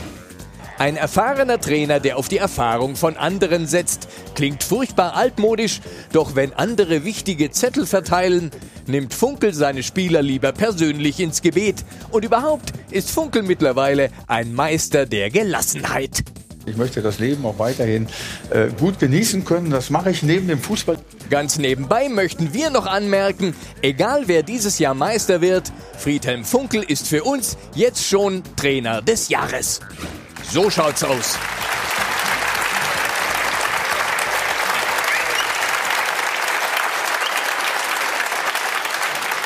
Warum magst du keine Zettel? Ich brauche keine Zettel. Ich, äh, die Spieler wissen, äh, die Spieler wissen äh, vor dem Spiel, äh, was wir im Trainerteam und ich werde jetzt ein bisschen da rausgestellt, aber ich habe ein fantastisches Trainerteam um mich herum. Ohne, äh, ohne die äh, Mitarbeiter bei mir wird das alles gar nicht funktionieren. Ich habe eine fantastische Mannschaft. Ja, und äh, ich, äh, wir arbeiten die ganze Woche im Training auf das Spiel hin. Äh, wir haben gewisse, gewisse Abläufe, die wir mit der Mannschaft vor dem Spiel besprechen. Und äh, dann brauche ich, dann ich keine Zettel. Und ich bin auch kein Trainer, der äh, permanent äh, während eines Spiels äh, äh die Taktik verändert. Ja, das wird ja heute sehr, sehr oft gemacht. Aber ich äh, bin eigentlich der Meinung, dass man das nicht unbedingt braucht. Natürlich rea reagieren wir in der einen oder anderen Situation auch mal auf den Gegner und äh, verändern taktisch minimal mal das eine oder andere. Aber dann sage ich einem Spieler Bescheid, der sagt das weiter und dann ist es in Ordnung. Dann funktioniert das auch. Also ich brauche keine Zettel. Du hast gesagt, eine, du hast eine fantastische Mannschaft. Was zeichnet sie denn so besonders aus? Ja, der Zusammenhalt, der Zusammenhalt dieser Mannschaft, äh, die wir jetzt seit drei Jahren im Grunde äh, zusammengestellt haben, immer wieder äh, ein neues Mosaikstückchen dazugenommen haben und dass die Mannschaft untereinander so gut harmoniert. Ich habe als Trainer überhaupt keine Aufgabe, mich darum zu kümmern, dass es in der Mannschaft funktioniert. Das macht ein Oliver Fink, das macht ein Rufen Hennings, das macht ein Adam Botzek, das macht ein Michael Rensing, das macht ein Marcel Sobotka. Ja, das ist, das ist einfach fantastisch, wie diese Mannschaft wie diese Mannschaft funktioniert. Und äh, wenn das, äh, man sieht den Olli jetzt gerade da wieder, das ist ein Kapitän. Äh, wir haben eben darüber gesprochen, dass es in Schalke Probleme gibt, äh, möglicherweise mit dem Kapitän, weil erfahrene Spieler äh, das nicht mehr sind. Äh, äh, Fährmann ist abgelöst worden, Hövedes ist abgelöst worden. Aber für mich ist der Kapitän, der Vizekapitän, der Mannschaftsrat, das sind die wichtigsten Spieler in der Mannschaft. Und das müssen meine, meine Vertrauten auf dem Spielfeld auch sein, auf dem Spielfeld und in der Kabine. Und das sind sie. Sie wissen, dass sie mir mir blind vertrauen können und ich weiß aber genauso, dass ich denen blind vertrauen kann. Und das äh, zeichnet uns einfach aus, dass wir über den Teamgeist äh, zu solchen Leistungen äh, fähig sind. Und äh, das ist einfach fantastisch, mit diesen Jungs zu arbeiten. Das hört sich natürlich sehr romantisch an. Ne? Ja, ist es. Ist ja, es. Ist es, ist es ja das ist so. Ja? Das ist so. Ja? ja? Also, dass das in der heutigen Zeit noch so möglich ist, ich glaube, das beweisen wir alles. Und das sind keine leeren Worte. Das ist in der Tat auch heute möglich klasse, muss man ja sagen. Also, wenn das so, ne? oder? Aber man sieht das Resultat momentan ja auch. Also ich feiere ihn erstmal dafür, dass er keine Zettel braucht. Finde ich echt richtig. Du magst gut. auch keine Zettel? Nee, also ich verstehe den Sinn auch nicht, weil es, du trainierst die ganze Woche über zu dem Spiel hin, zu deinem Gegner, zu, ja. mit der Taktik. Und das hören die Spieler jeden Tag, permanent warum muss ich am Samstag noch einen Zettel da auf dem Platz Nein, und, und, also, und ich finde auch, dass die Spieler auf dem, auf dem Spielfeld selber auch mal eigene Entscheidungen treffen müssen. Ja. Und nicht nur immer das, was vielleicht manchmal vorgegeben wurde. Sie müssen selbstständig auf dem Spielfeld reagieren. Das haben wir früher auch. Wir haben auch mal das eine oder andere anders gemacht, als es der Trainer möglicherweise gesagt hat. Wenn es dann funktioniert, ist gut. Wenn nicht, kriegen Sie Ärger. Hm.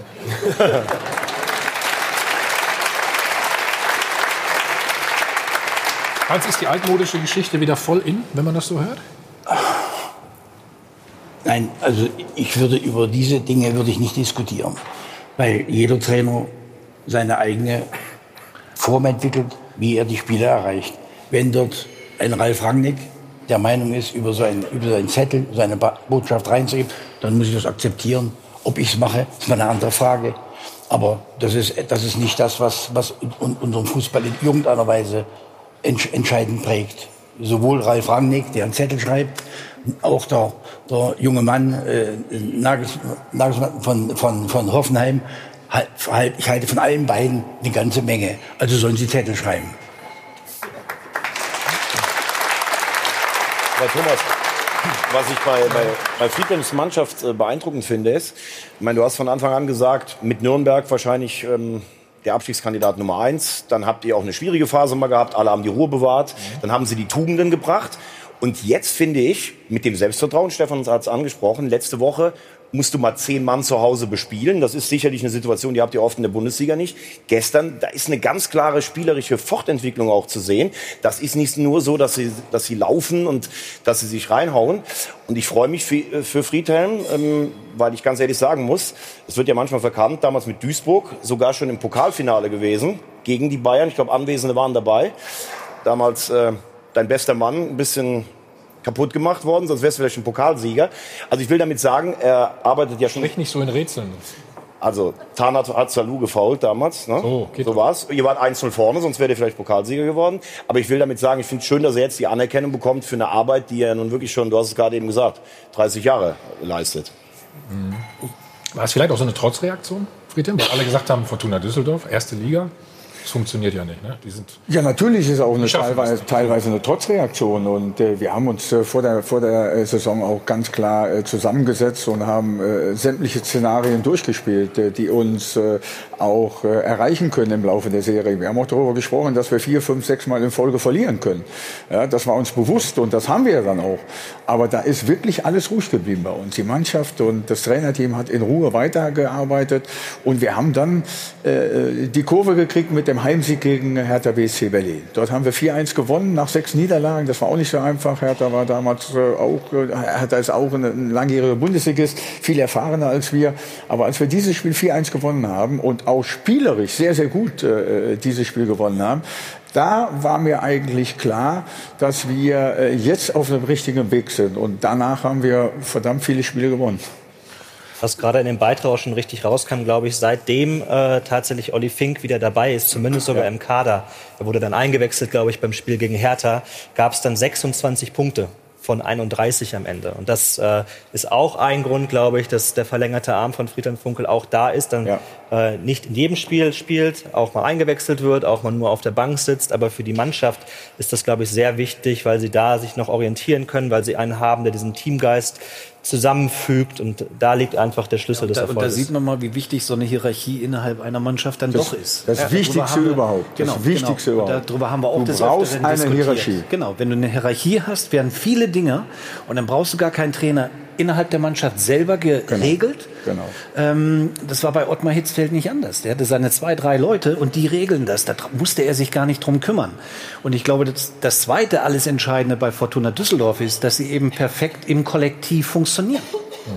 Ja? Sie haben halt einen klaren Plan. Ne? Die haben am Ende oder am Anfang der Saison haben sie in Nürnberg verloren. 0-3 sogar, glaube ich. Ne? Und dann die sechs Niederlagen hinterher, bevor dann die Wende gegen Hertha kam. Schlechter kann es kaum sein. Normalerweise wäre die Reaktion gewesen, Funkel wahrscheinlich entlassen, Großtheater.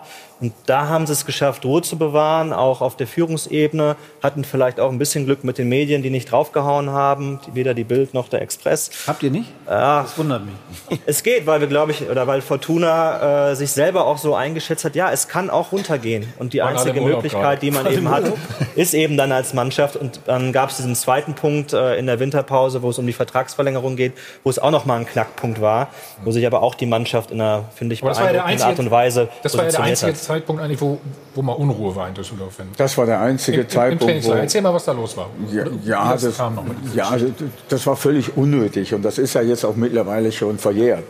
Ja, ist ein Vierteljahr Ja, weiter, ja, ein Vierteljahr her. Es war unnötig, es gab eben äh, leichte Probleme äh, mit der Vertragsverlängerung von mir, weil der Verein erst im Mai mit mir sprechen wollte und ich das eben äh, nicht äh, so haben wollte. Und äh, da sind wir uns dann äh, relativ äh, zeitnah dann auch äh, entgegengekommen. Und ich Na, erstmal ja nicht, ne? Und, bitte? Erstmal ja nicht, ne?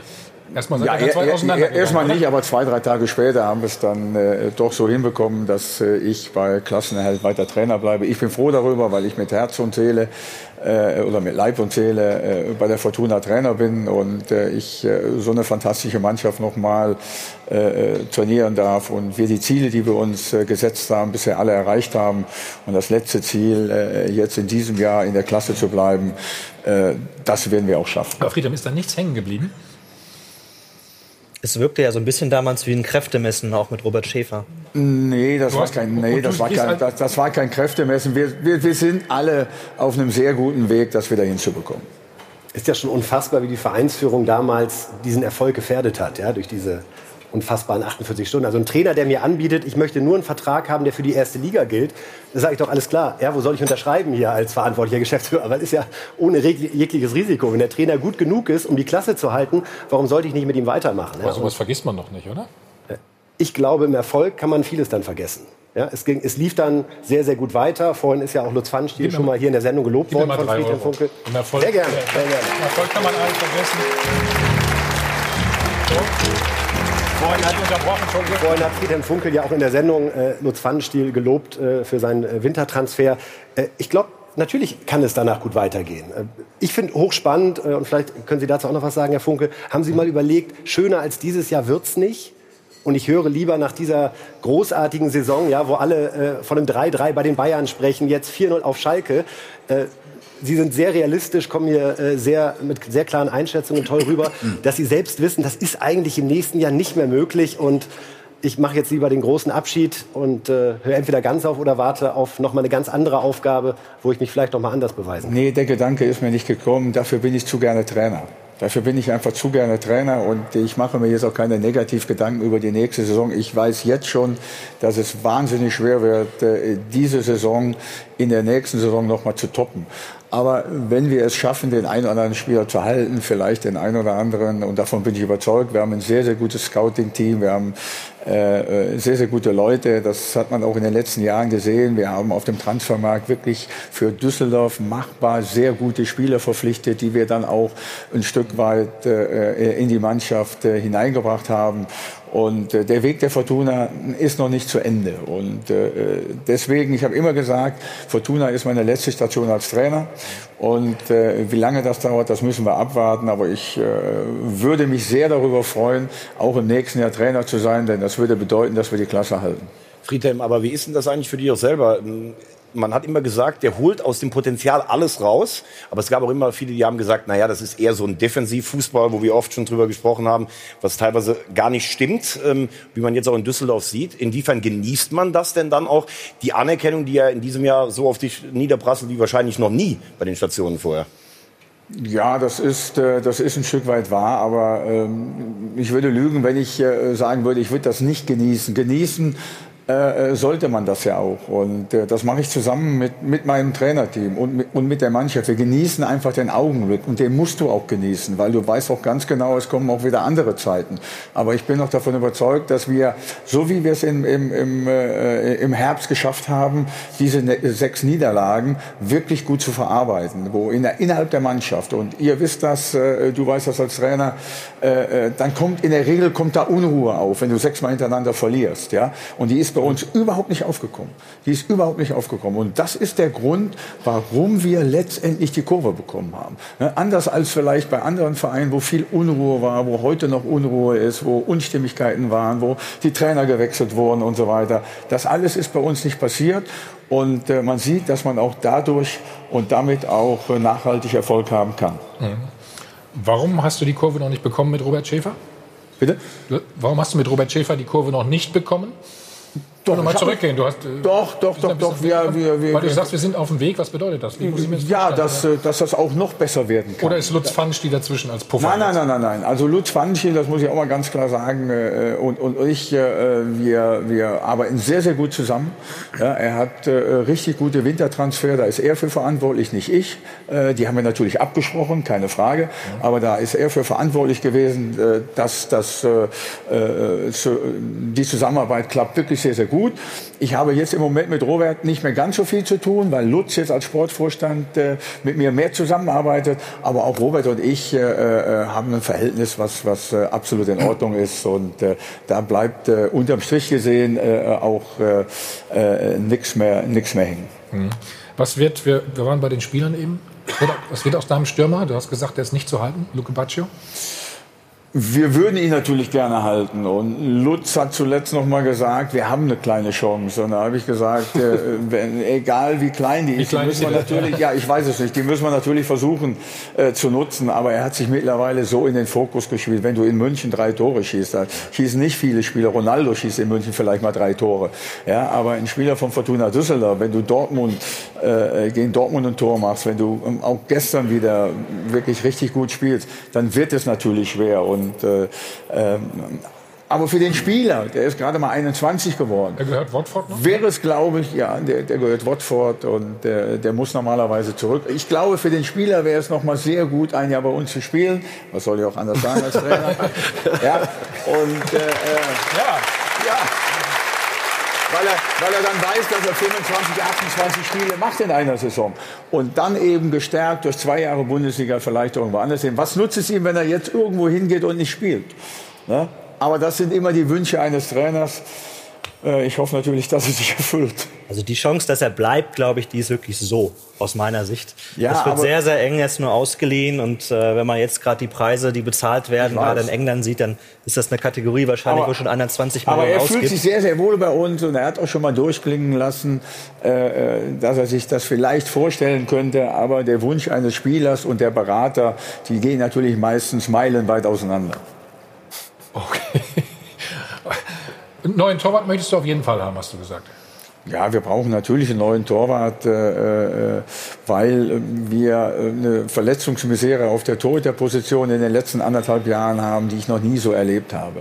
Ja, äh, Michael Rensing war äh, mit seinem Rippenbruch in der zweiten Liga äh, sehr, sehr lange verletzt. Äh, Raphael Wolf ist jetzt schon seit äh, Monaten verletzt.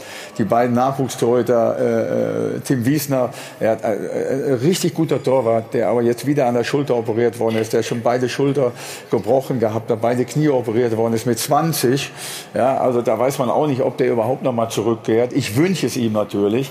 Und äh, Michael Rensing ist ein zuverlässiger Torwart, äh, aber ist im Moment auch der einzige, den wir haben. Dem darf nichts passieren, äh, weil danach ist der dritte Torwart der U23 sitzt bei uns auf der Bank. Also da weiß man. Wir haben Jaro Dropny geholt. Mhm. Ja, Top-Typ, Top-Torwart auch immer noch mit 39 Jahren, der bricht sich die Mittelhand. Ja, der bricht sich die Mittelhand im Spiel gegen den 1. FC Nürnberg, sodass er auch schon wieder ausfällt. Also wir brauchen in der nächsten Saison auf jeden Fall Torhüter. Ich wollte gerade sagen, mach kein Torwarttraining mehr oder so. Lass sie doch mit Feld mitspielen. Ja. Das ist ja wirklich wahr. Hast du recht. Er ist ja solche, ja, ne? Ja, ja, also. Heinz, was gefällt dir so gut an der Arbeit von Friedhelm? Ich kenne ihn sehr lange. Wir haben auch schon gegeneinander gespielt. Hast nicht erzählt. Du hast nur von deinen Erfolgen gesprochen dass wir euch.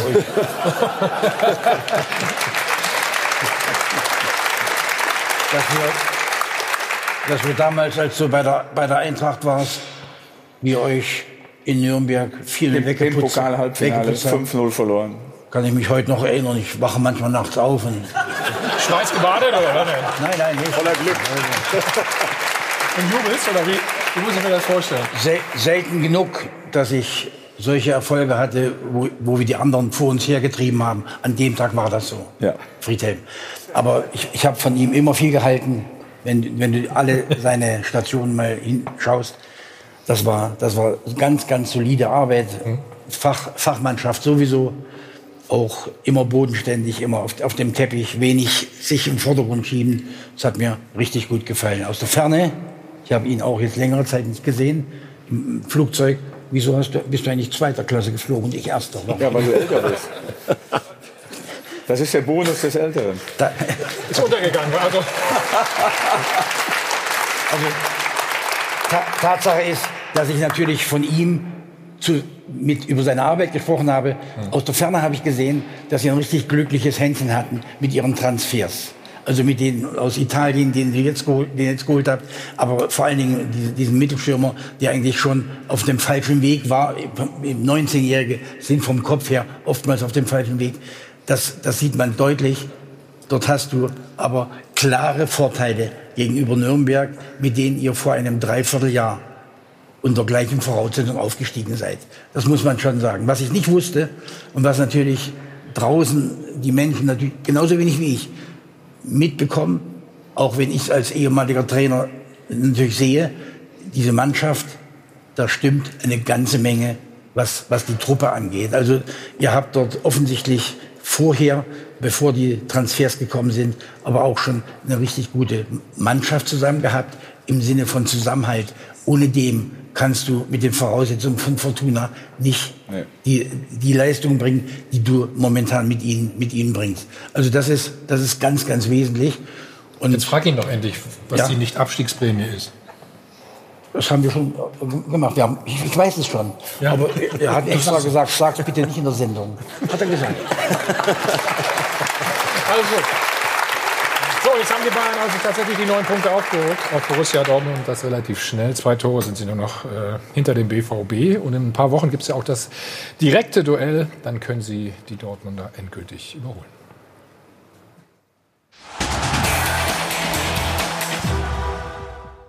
Du hättest mehr als zwei Tore machen müssen und du mehr als eins.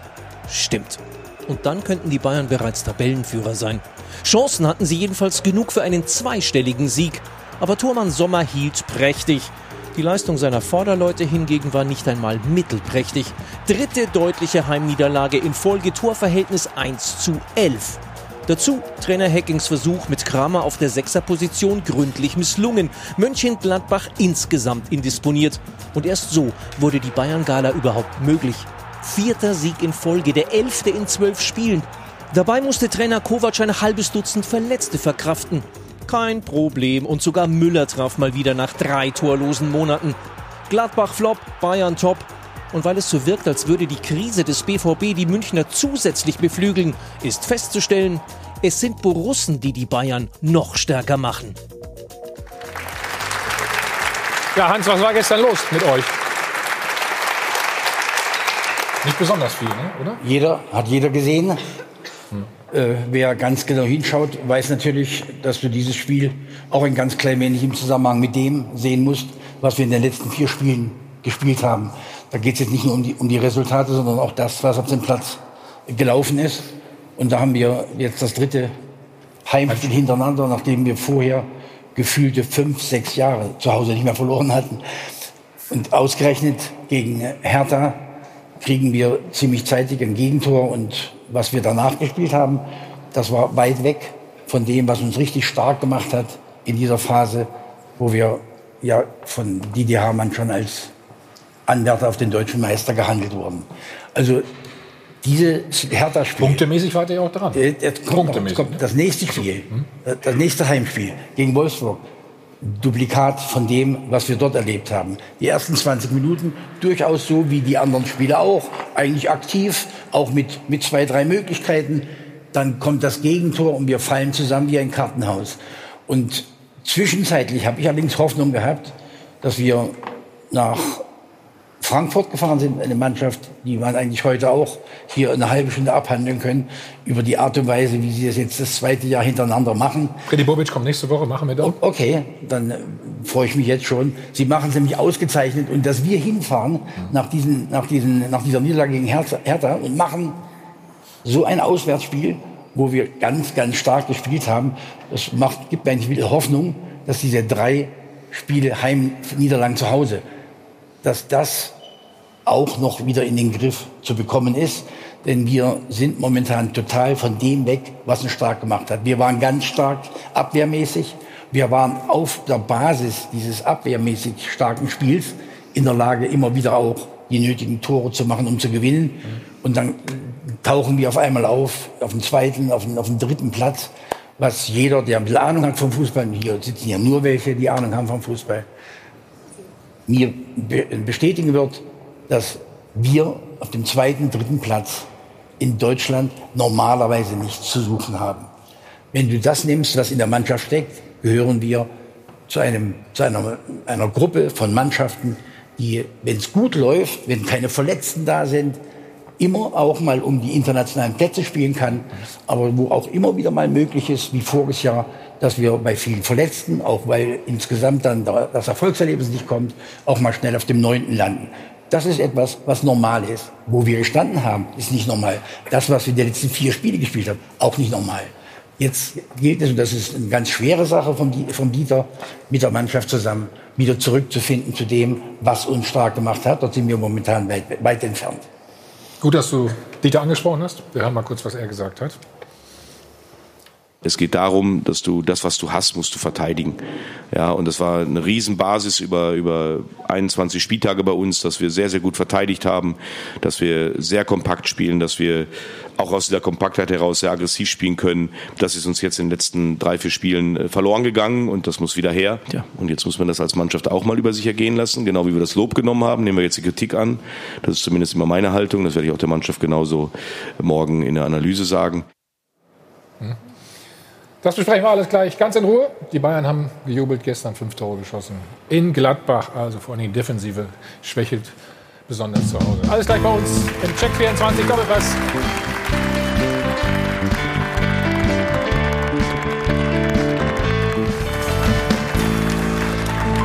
Hi von Heil und Band, live aus dem Hilton Hotel Manager Flughafen beim Check 24 Doppelpass. Und Ruth hat noch was zu Fortuna Düsseldorf, oder? Ganz genau. Im Netz finde ich sehr viel Anerkennung für Friedhelm Funkel. Also auch die anfänglichen Kritiker wurden da überzeugt. Zum Beispiel Simon sagt, muss gestehen, dass ich Friedhelm Funkel eine solche Leistung gar nicht zugetraut hätte. Für mich war Funkel immer ein Feuerwehrmann, der keinen zeitgemäßen Fußball spielen lässt. Aber Respekt, er wurde eines Besseren belehrt. Und auch hier heißt es Friedhelm Funkel ehrlich, bescheiden und seit 30 Jahren erfolgreich, sympathisch im Zeitalter der Sprücheklopfer und Selbstdarsteller. Das sind jetzt nur exemplarisch zwei. Es gibt jede Menge Lob mehr. Und wir gucken mal auf unseren Live-Blog. Da sagen 79 Prozent, Sie sind der Trainer der Saison, also klare Mehrheit und hier ist auch eine Menge los. Gerne mitdiskutieren. Gibt sogar einen Zungenbrecher, sehe ich hier. Friedhelm Funkel, funkelt feurige Fortunen. Vielleicht wird da mal ein Song draus. Und äh, wir wollen jetzt mit unserem nächsten Live-Voting weitermachen. Die nächste Frage, da geht es um die Meisterschaft. Wer denken Sie denn wird Meister? Schaffen es die Bayern? Also gerne mitmachen online. Live-Voting auf sport1.de, Bayern oder Dortmund. Kannst du nicht den Zungenbrecher noch mal zeigen? Gerne. Friedhelm gucken, Funkel, gucken, Funkel, Friedhelm- feurige Fortunen, feurige Fortunen, funkelt Friedhelm Funkel. So und jetzt alle. Nee, Friedhelm macht das mal. Kannst du, Was, ich muss das sagen? Ja. Friedhelm Funkel, Funkel, feurige, Fortun, feure, Fortun, funkelt, Friedhelm Funkel. Wow. Das geht mal schneller, ne? Nee, alles gut. Festbestanden.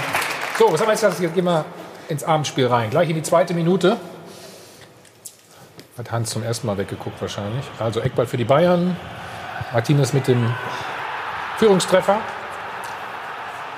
Man muss noch mal hinzufügen, Stefan, vorher hatten die Bayern schon eine Riesenchance, ne, die Genau. zur Ecke geführt hat. Ja. Und hier, guck, jetzt gibt es wieder unsere beliebte Diskussion. Herr Zweier, was sagst du zu dem Zweikampf? Hans, fang du mal an. Faul oder nicht? Du bist gefragt. Nein, ich frage dich jetzt mal. Ja, wenn ihr beide nichts sagt, Also, geht das nicht. also, dann, dann, dann werde ich mich also äußern. No, normalerweise Ja, klar. wird das auch abgepfiffen. Das kann abgepfiffen werden. Wenn es mir im Training passiert mit meinem Jungen, mit meinem Spieler, dann pfeife ich nicht.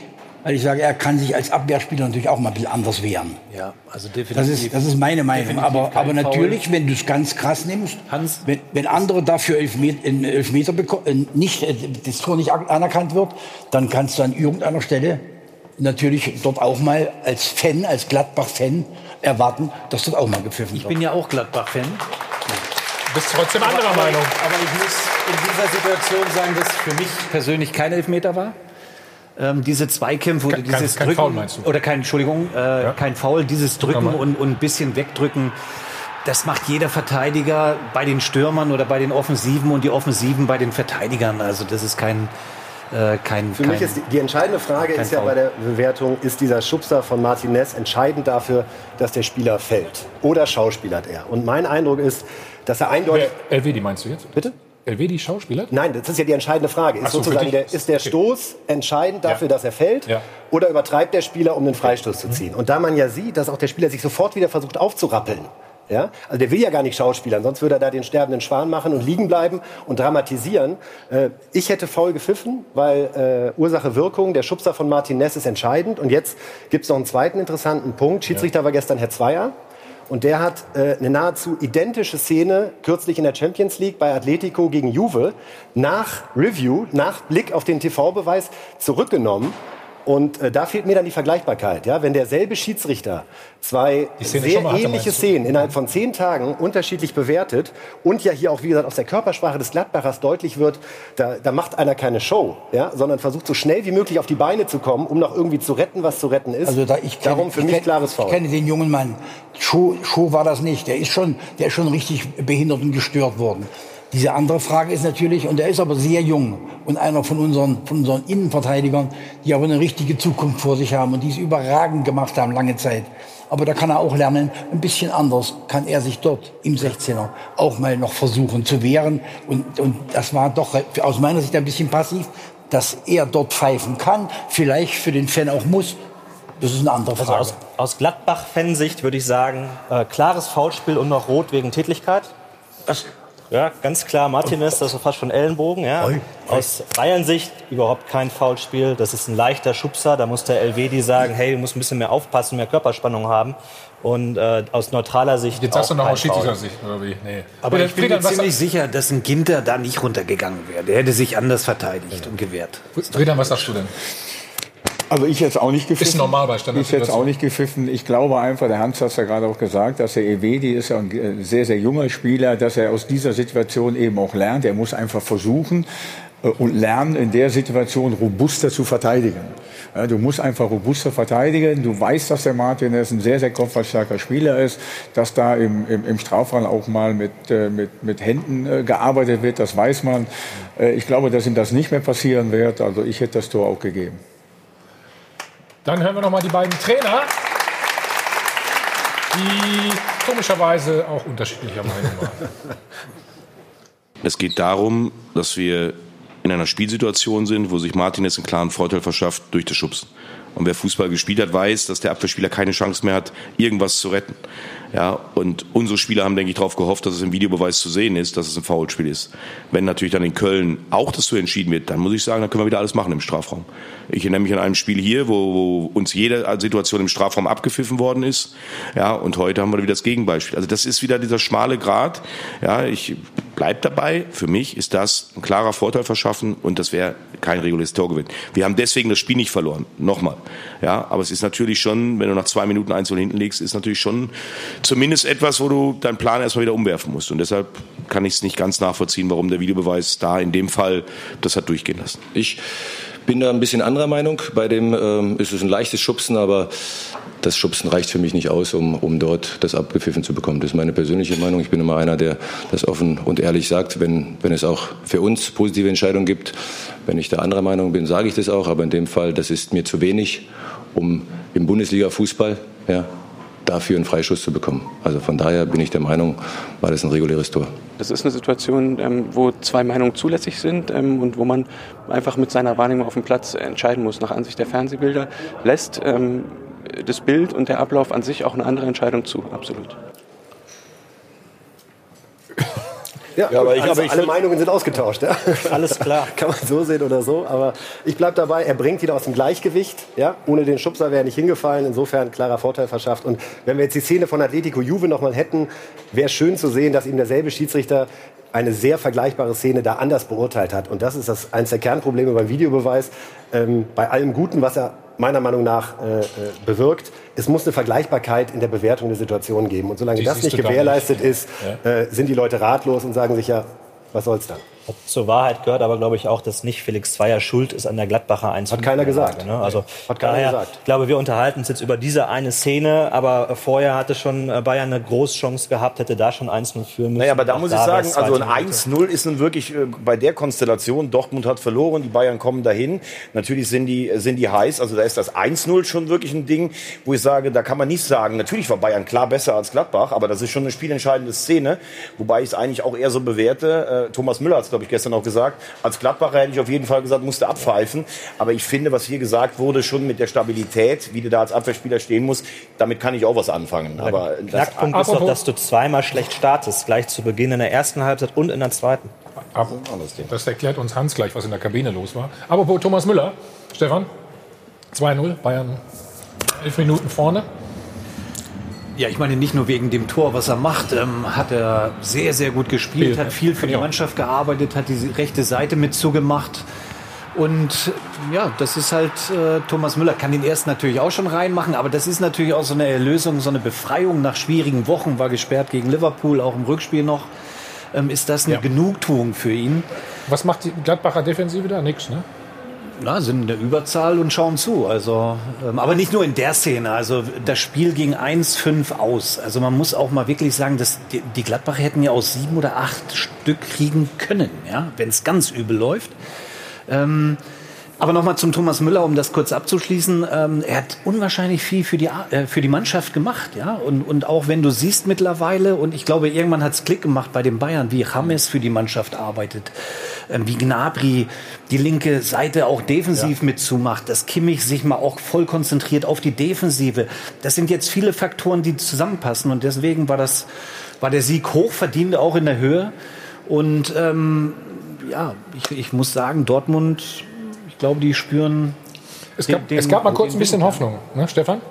Oder? Für die Gladbacher? Ja, nach dem 1-2, hast du nicht gedacht? Ja, da hatten sie eine gute Phase. Da waren so 10 Minuten, 12 Minuten, wo sie gut im Spiel drin waren. Haben das dann auch mit in die Halbzeit genommen, das Ergebnis. Da hat man gedacht, okay, das, das kann noch mal sich drehen. Aber im Endeffekt haben die Bayern das so abgezockt runtergespielt. Für mich war es wirklich die beste Saisonleistung der Bayern.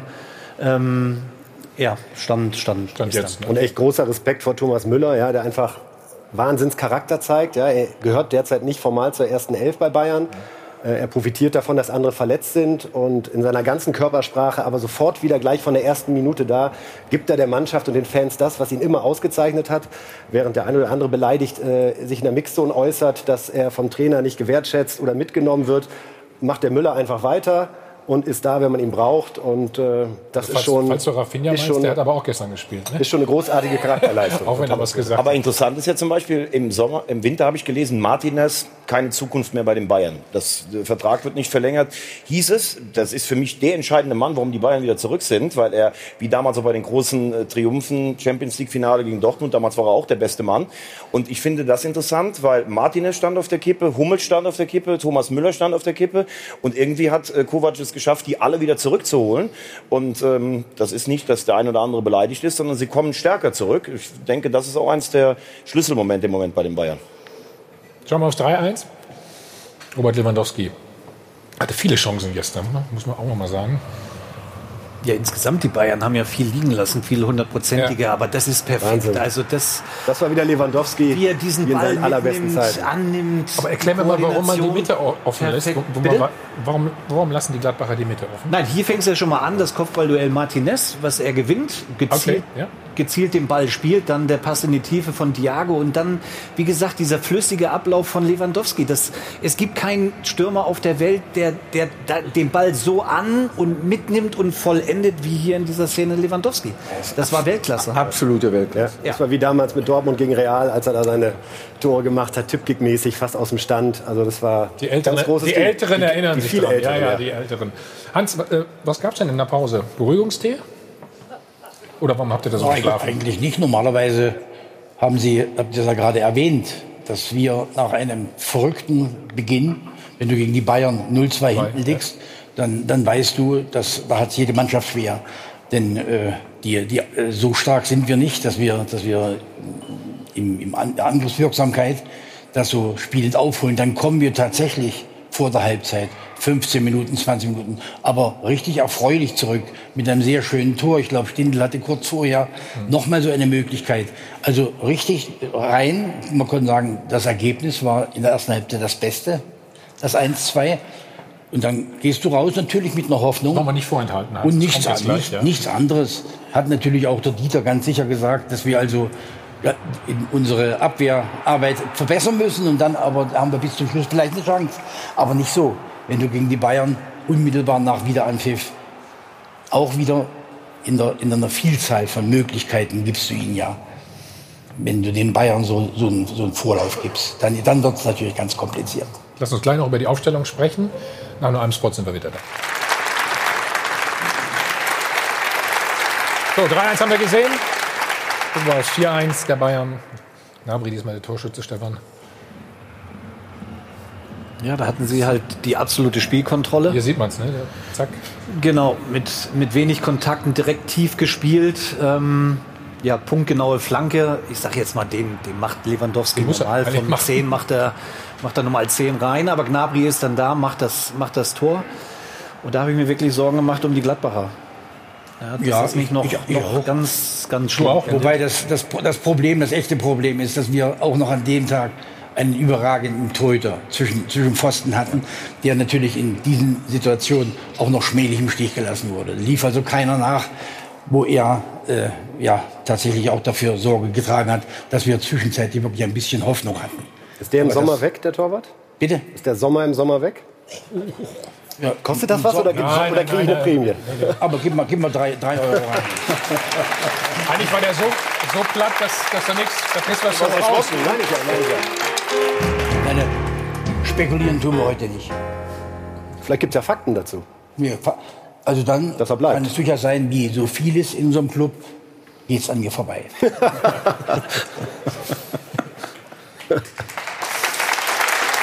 Hans, es gab diese Umstellung mit Christoph Kramer jetzt äh, im Mittelfeld. Der hat gestern nicht so einen guten Tag gehabt.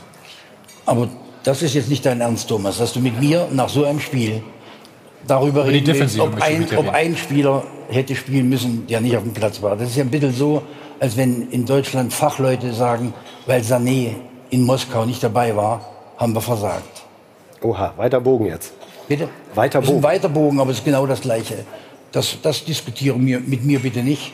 Du lullst mich doch gerade wieder ein, Der oder? Dieter, nee, nee, nee, nee. Der Dieter, äh, der Dieter Hecking hat die Mannschaft die ganze Woche. Er arbeitet mit ihnen individuell und auch halt in, als Truppe, als, als, äh, als Team. Dann äh, werde ich mit ihm, mit dir jetzt nicht darüber diskutieren, ob Kramer oder, na, du weißt schon.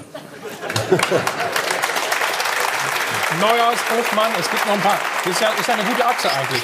Strobel hat es sehr gut gemacht, als er gespielt hat. Das muss man schon sagen. Ja. Das ist das, wie, übrigens, wenn wir vor vier Wochen, wenn du mich mal eingeladen hättest, du lädst mich ja immer nur in heiklen Situationen ein. Das war ja vorher nicht wenn, abzusehen. Wenn du mich eingeladen hättest vor vier Wochen, hätte ich über die Mannschaft, über Dieter Hecking seine Taktik, über, über de- den Teamgeist, über, über das, wie wir es abwehrmäßig machen, wie wir es angriffsmäßig machen, genau das Gleiche sagen können wie bei dir heute, Friedhelm. Ich hoffe, du hältst den Erfolg lange. Aber die Frage, ist ja, die Frage ist ja, wenn wir so ein bisschen über Taktik reden, was du ja nicht wirklich möchtest. Strobel hat es wirklich herausragend gemacht, finde ich. Ja? Also hat er wirklich Stabilität reingebracht, war auch mit hauptverantwortlich, dass sie defensiv gut stehen. Und dann kommt Kramer rein und da fehlte mir so ein bisschen entscheidend das Tempo. Aber Stefan, du hast- so, aber auch die Aggressivität. Und da muss ich sagen, was hat Hacking dazu bewogen, eben diesen Wechsel vorzunehmen? Für mich als Außenstehender nicht wirklich nachvollziehbar. Das, das weiß ich nicht. Tatsache ist, dass er das gemacht hat, aber es an dem einen Spieler aufzuhängen, dass die ganze Mannschaft überhaupt keine Chance hatte, irgendwo mal in der Formation so zu stehen, dass sie überhaupt in die Zweikämpfe reinkamen. Dass sie dem Bayern eine, ein Spiel angeboten haben, wo sie erst so glänzen konnten. Sie haben ja lange nicht mehr in, in Deutschland das den Leuten zeigen können, was für gute Fußballer sie haben. Wenn du natürlich so viel Raum ihnen gibst, dann siehst du es natürlich. Aber ich hätte gern darauf verzichtet, das Versuchskanickel dafür zu sein. Aber zur Wahrheit gehört, also ich sehe schon, ich sehe schon so äh, in großen Teilen, wie, wie Stefan Struppel hat es sehr gut gemacht. Zur Wahrheit gehört aber auch, dass Kramer, glaube ich, schon auch sieben oder acht Spiele von Anfang an gemacht hat. Und davon hat Gladbach auch sechs gewonnen. Und wenn er reinkam, wie in Also- Schalke zum Beispiel, hat er dann auch das Spiel entschieden.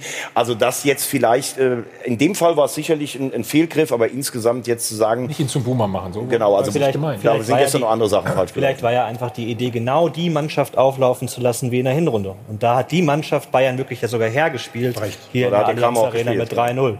Also völlig andere Situation damals. Bayern schlecht drauf, Gladbach direkt im Flow, aber es war exakt die Ja, gleiche. wir machen es ja nicht an Kramer fest, aber grundsätzlich auch offensiv, die Kräfte, die sie ja haben, mit Player, mit Hazard, funktioniert ja jetzt in dem Moment auch nicht wirklich. Das muss man dazu sagen. Die Gefahr bei Gladbach ist einfach, am 20., 21. Spieltag, das ist ja Fakt, war dir Zweiter und wart auf Tuchfühlung, sage ich jetzt mal, äh, zu Dortmund. Und, und natürlich fängt man dann an, och, und dann kriegen sie die Bayern noch zu Hause, sie kriegen die Dortmunder noch zu Hause. Genau. Was ist da vielleicht alles möglich? Alles. Und Clever. jetzt auf einmal, ähm, nach diesen Niederlagen gegen, gegen Hertha, Wolfsburg und jetzt gegen Bayern, die krassen Niederlagen zu Hause, besteht sehr wohl die Gefahr, komplett aus Europa oder von den Plätzen rauszurutschen. Und ich glaube, das, Also das erkennt Euroleague, ja ne? das Trainerteam. Aber jetzt ist die Frage, was macht die Mannschaft ge- genau jetzt in dem Moment, um sich dagegen zu wehren und alles zu investieren, dieses Ziel, Minimalziel Europa dann doch noch zu erreichen? Ne? Da erwartest du jetzt von mir eine Nee, das ist keine Frage, das war einfach nur eine Okay, Feststellung. da hast du natürlich genau recht. Dieses, diesen, diesen Abwärtstrend mit, mit vier Spielen nicht gewonnen, wobei ich dieses Unentschieden in Frankfurt richtig als Sieg, als, als Sieg mit rausnehmen möchte. Aber diese drei, diese drei Heimspiele mit den vielen Toren, die du gefressen hast und kaum echte Torgefahr. Der Dieter spricht zwar hin und wieder mal auch ein kleines bisschen zur Beruhigung von so viel versch- vergebenen Chancen. Das ist ein ganz enges Verhältnis. Wir geben in dem Falle, wenn du 3-0 verlierst gegen, gegen Hertha, gegen Wolfsburg und fünf kriegst und du sagst, es hätten auch noch mehr werden können gegen, gegen Bayern, dann stimmt etwas grundsätzlich nicht. Und zwar fehlt die Basis, die uns so stark gemacht hat, überraschend stark. Keiner hat auch mit uns auf dem zweiten, dritten Platz so souverän gerechnet. Aber was fehlt denn, Hans? Bitte? Was Jetzt- fehlt denn? Was jetzt fehlt? Ja. Aber Sag nicht wieder, das fragst du mich jetzt. Na, aber pass auf, aber wenn, wenn, wenn Sie zweimal zu Hause 3-0 verloren haben, pass auf, und du gehst rein und kriegst dann wieder, du hast ja richtigerweise gesagt, in der, in der zweiten Minute das 0-1, aber kurz vorher zur Ecke hatten die schon eine Chance. Dann, dann stimmt was nicht im, in, der, in, der, in der grundsätzlichen Basis gegen den Ball. Und dann, dann kannst du auch danach sagen, deswegen machst du auch nach vorne raus zu wenig. Das, das ist, gilt für uns, wie für fast alle Mannschaften, diese Basis, die, Jahr, die jetzt monatelang aber richtig stark von der Mannschaft umgesetzt wurden, wo der Trainer auch richtig gut eingestellt hat. Das fehlt in diesen Spielen. Warum, weiß ich nicht. Aber kurios ist ja zum Beispiel, du kommst aus der Winterpause raus, wo viele denken, jetzt fangen die Spieler an, auf die Tabelle zu gucken, ne? Zweiter oder Dritter. Du gewinnst in Leverkusen, du gewinnst auf Schalke und denkst, okay. Und ein, ein kompliziertes Spiel ge- gegen, gegen Augsburg. ja, und dann plötzlich aber fangen anscheinend doch ein paar Leute an, darüber nachzudenken, boah, wir sind ja Zweiter, jetzt reden hier alle von der Meisterschaft. Und vielleicht ist das auch die Basis. Ich bin nicht immer in Gladbach beim Training, aber die Basis, diese totale Bereitschaft der Verteidigung. Und dann ist ein Player, der in der Vorrunde, hättest du den nachts um fünf wecken können, hat er eingeschweißt und der trifft im Moment auch nichts. Dann kommen halt solche Sachen zusammen. Bei der anderen Borussia anscheinend ja auch. Ne? Genau, das diskutieren wir gleich. Ne? Verspielen beide Borussen sozusagen im Moment ihren Bonus oder ihre gute Ausgangsposition. Die Dortmunder am Freitag in Augsburg mit 1 zu 2 unterlegen. Sie können erstmal noch 100.000 Euro gewinnen. Ich drücke Ihnen die Daumen. Viel Glück. Wir sind gleich wieder zurück.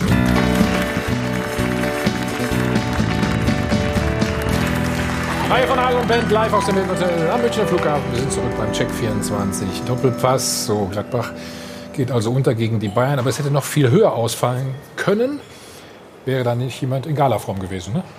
Ganz genau. Das ist natürlich schon erstaunlich, wenn bei einer 1 zu 5 Niederlage der Torhüter herausgehoben werden muss als ja, bester Mann mit einer sensationellen Leistung. Ähm, Jan Sommer hat die Borussia lange im Spiel gehalten. Insgesamt neun Paraden, schon in der ersten Halbzeit sechs sensationelle ähm, Bälle pariert. In letzter Zeit verhagelt es ihm natürlich jetzt ein bisschen seine Bilanz. Wir sind äh, bei der Weißen Weste, also in den letzten drei Spielen hat er elf Gegentore kassiert. Aber in Sachen Weiße Weste ist er immer noch gut dabei. Auf Platz zwei vor ihm nur Peter Gulaschi von RB Leipzig. Der hat ja gestern auch wieder ein zu Null Spiel hingelegt. So, insgesamt gab es im Februar 21 Weiße Westen. Bedeutet 1050 Euro von Schöner Wohnen Polarweiß ins Phrasenschwein. Dankeschön. Kurzer Zwischenstand zu unserem Live-Voting. Ein erstaunlich deutliches Zwischenergebnis. Wer wird Meister? Die Bayern mit 82 Prozent. Damit gebe ich mal rüber zu euch. So schnell kann das gehen, Stefan, oder? Hm? Live-Voting. Wahnsinn.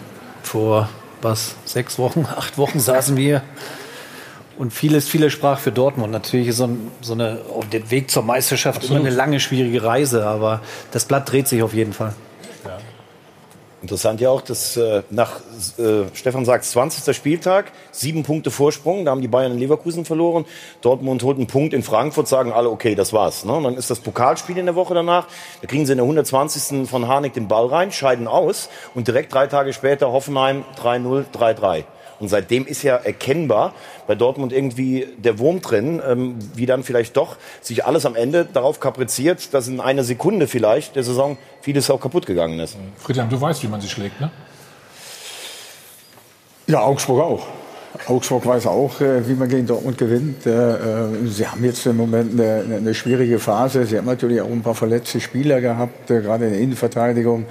Äh, die kommen jetzt erst zurück. Äh, die müssen sich erst auch wieder mal ein bisschen äh, stabilisieren. Zagadou zum Beispiel macht einen kapitalen Fehler jetzt am vergangenen Freitag in Augsburg zum 0-1. Und auch da spürt man jetzt eine gewisse Verunsicherung. Und die Bälle, die in der ersten Serie noch reingegangen sind, die Großchancen, die sie auch in Augsburg gehabt haben, die machen sie im Moment einfach nicht rein. Und dadurch lassen sie Punkte lassen auch äh, zu viele Chancen für den Gegner zu. Auch Augsburg hat die eine oder andere Möglichkeit gehabt und auch im Pokalspiel ist angesprochen worden gegen Dortmund, äh, gegen, gegen Bremen drei Gegentore. Dann in Tottenheim, äh, in Tottenham haben sie glaube ich auch drei gegen 3-0 verloren, auch drei Gegentore. Ja, äh, da sieht man, wie bei dem einen oder anderen Verein, auch wie in Gladbach jetzt, dass einfach die defensive Stabilität fehlt. Und ohne defensive Stabilität hast du keinen Erfolg.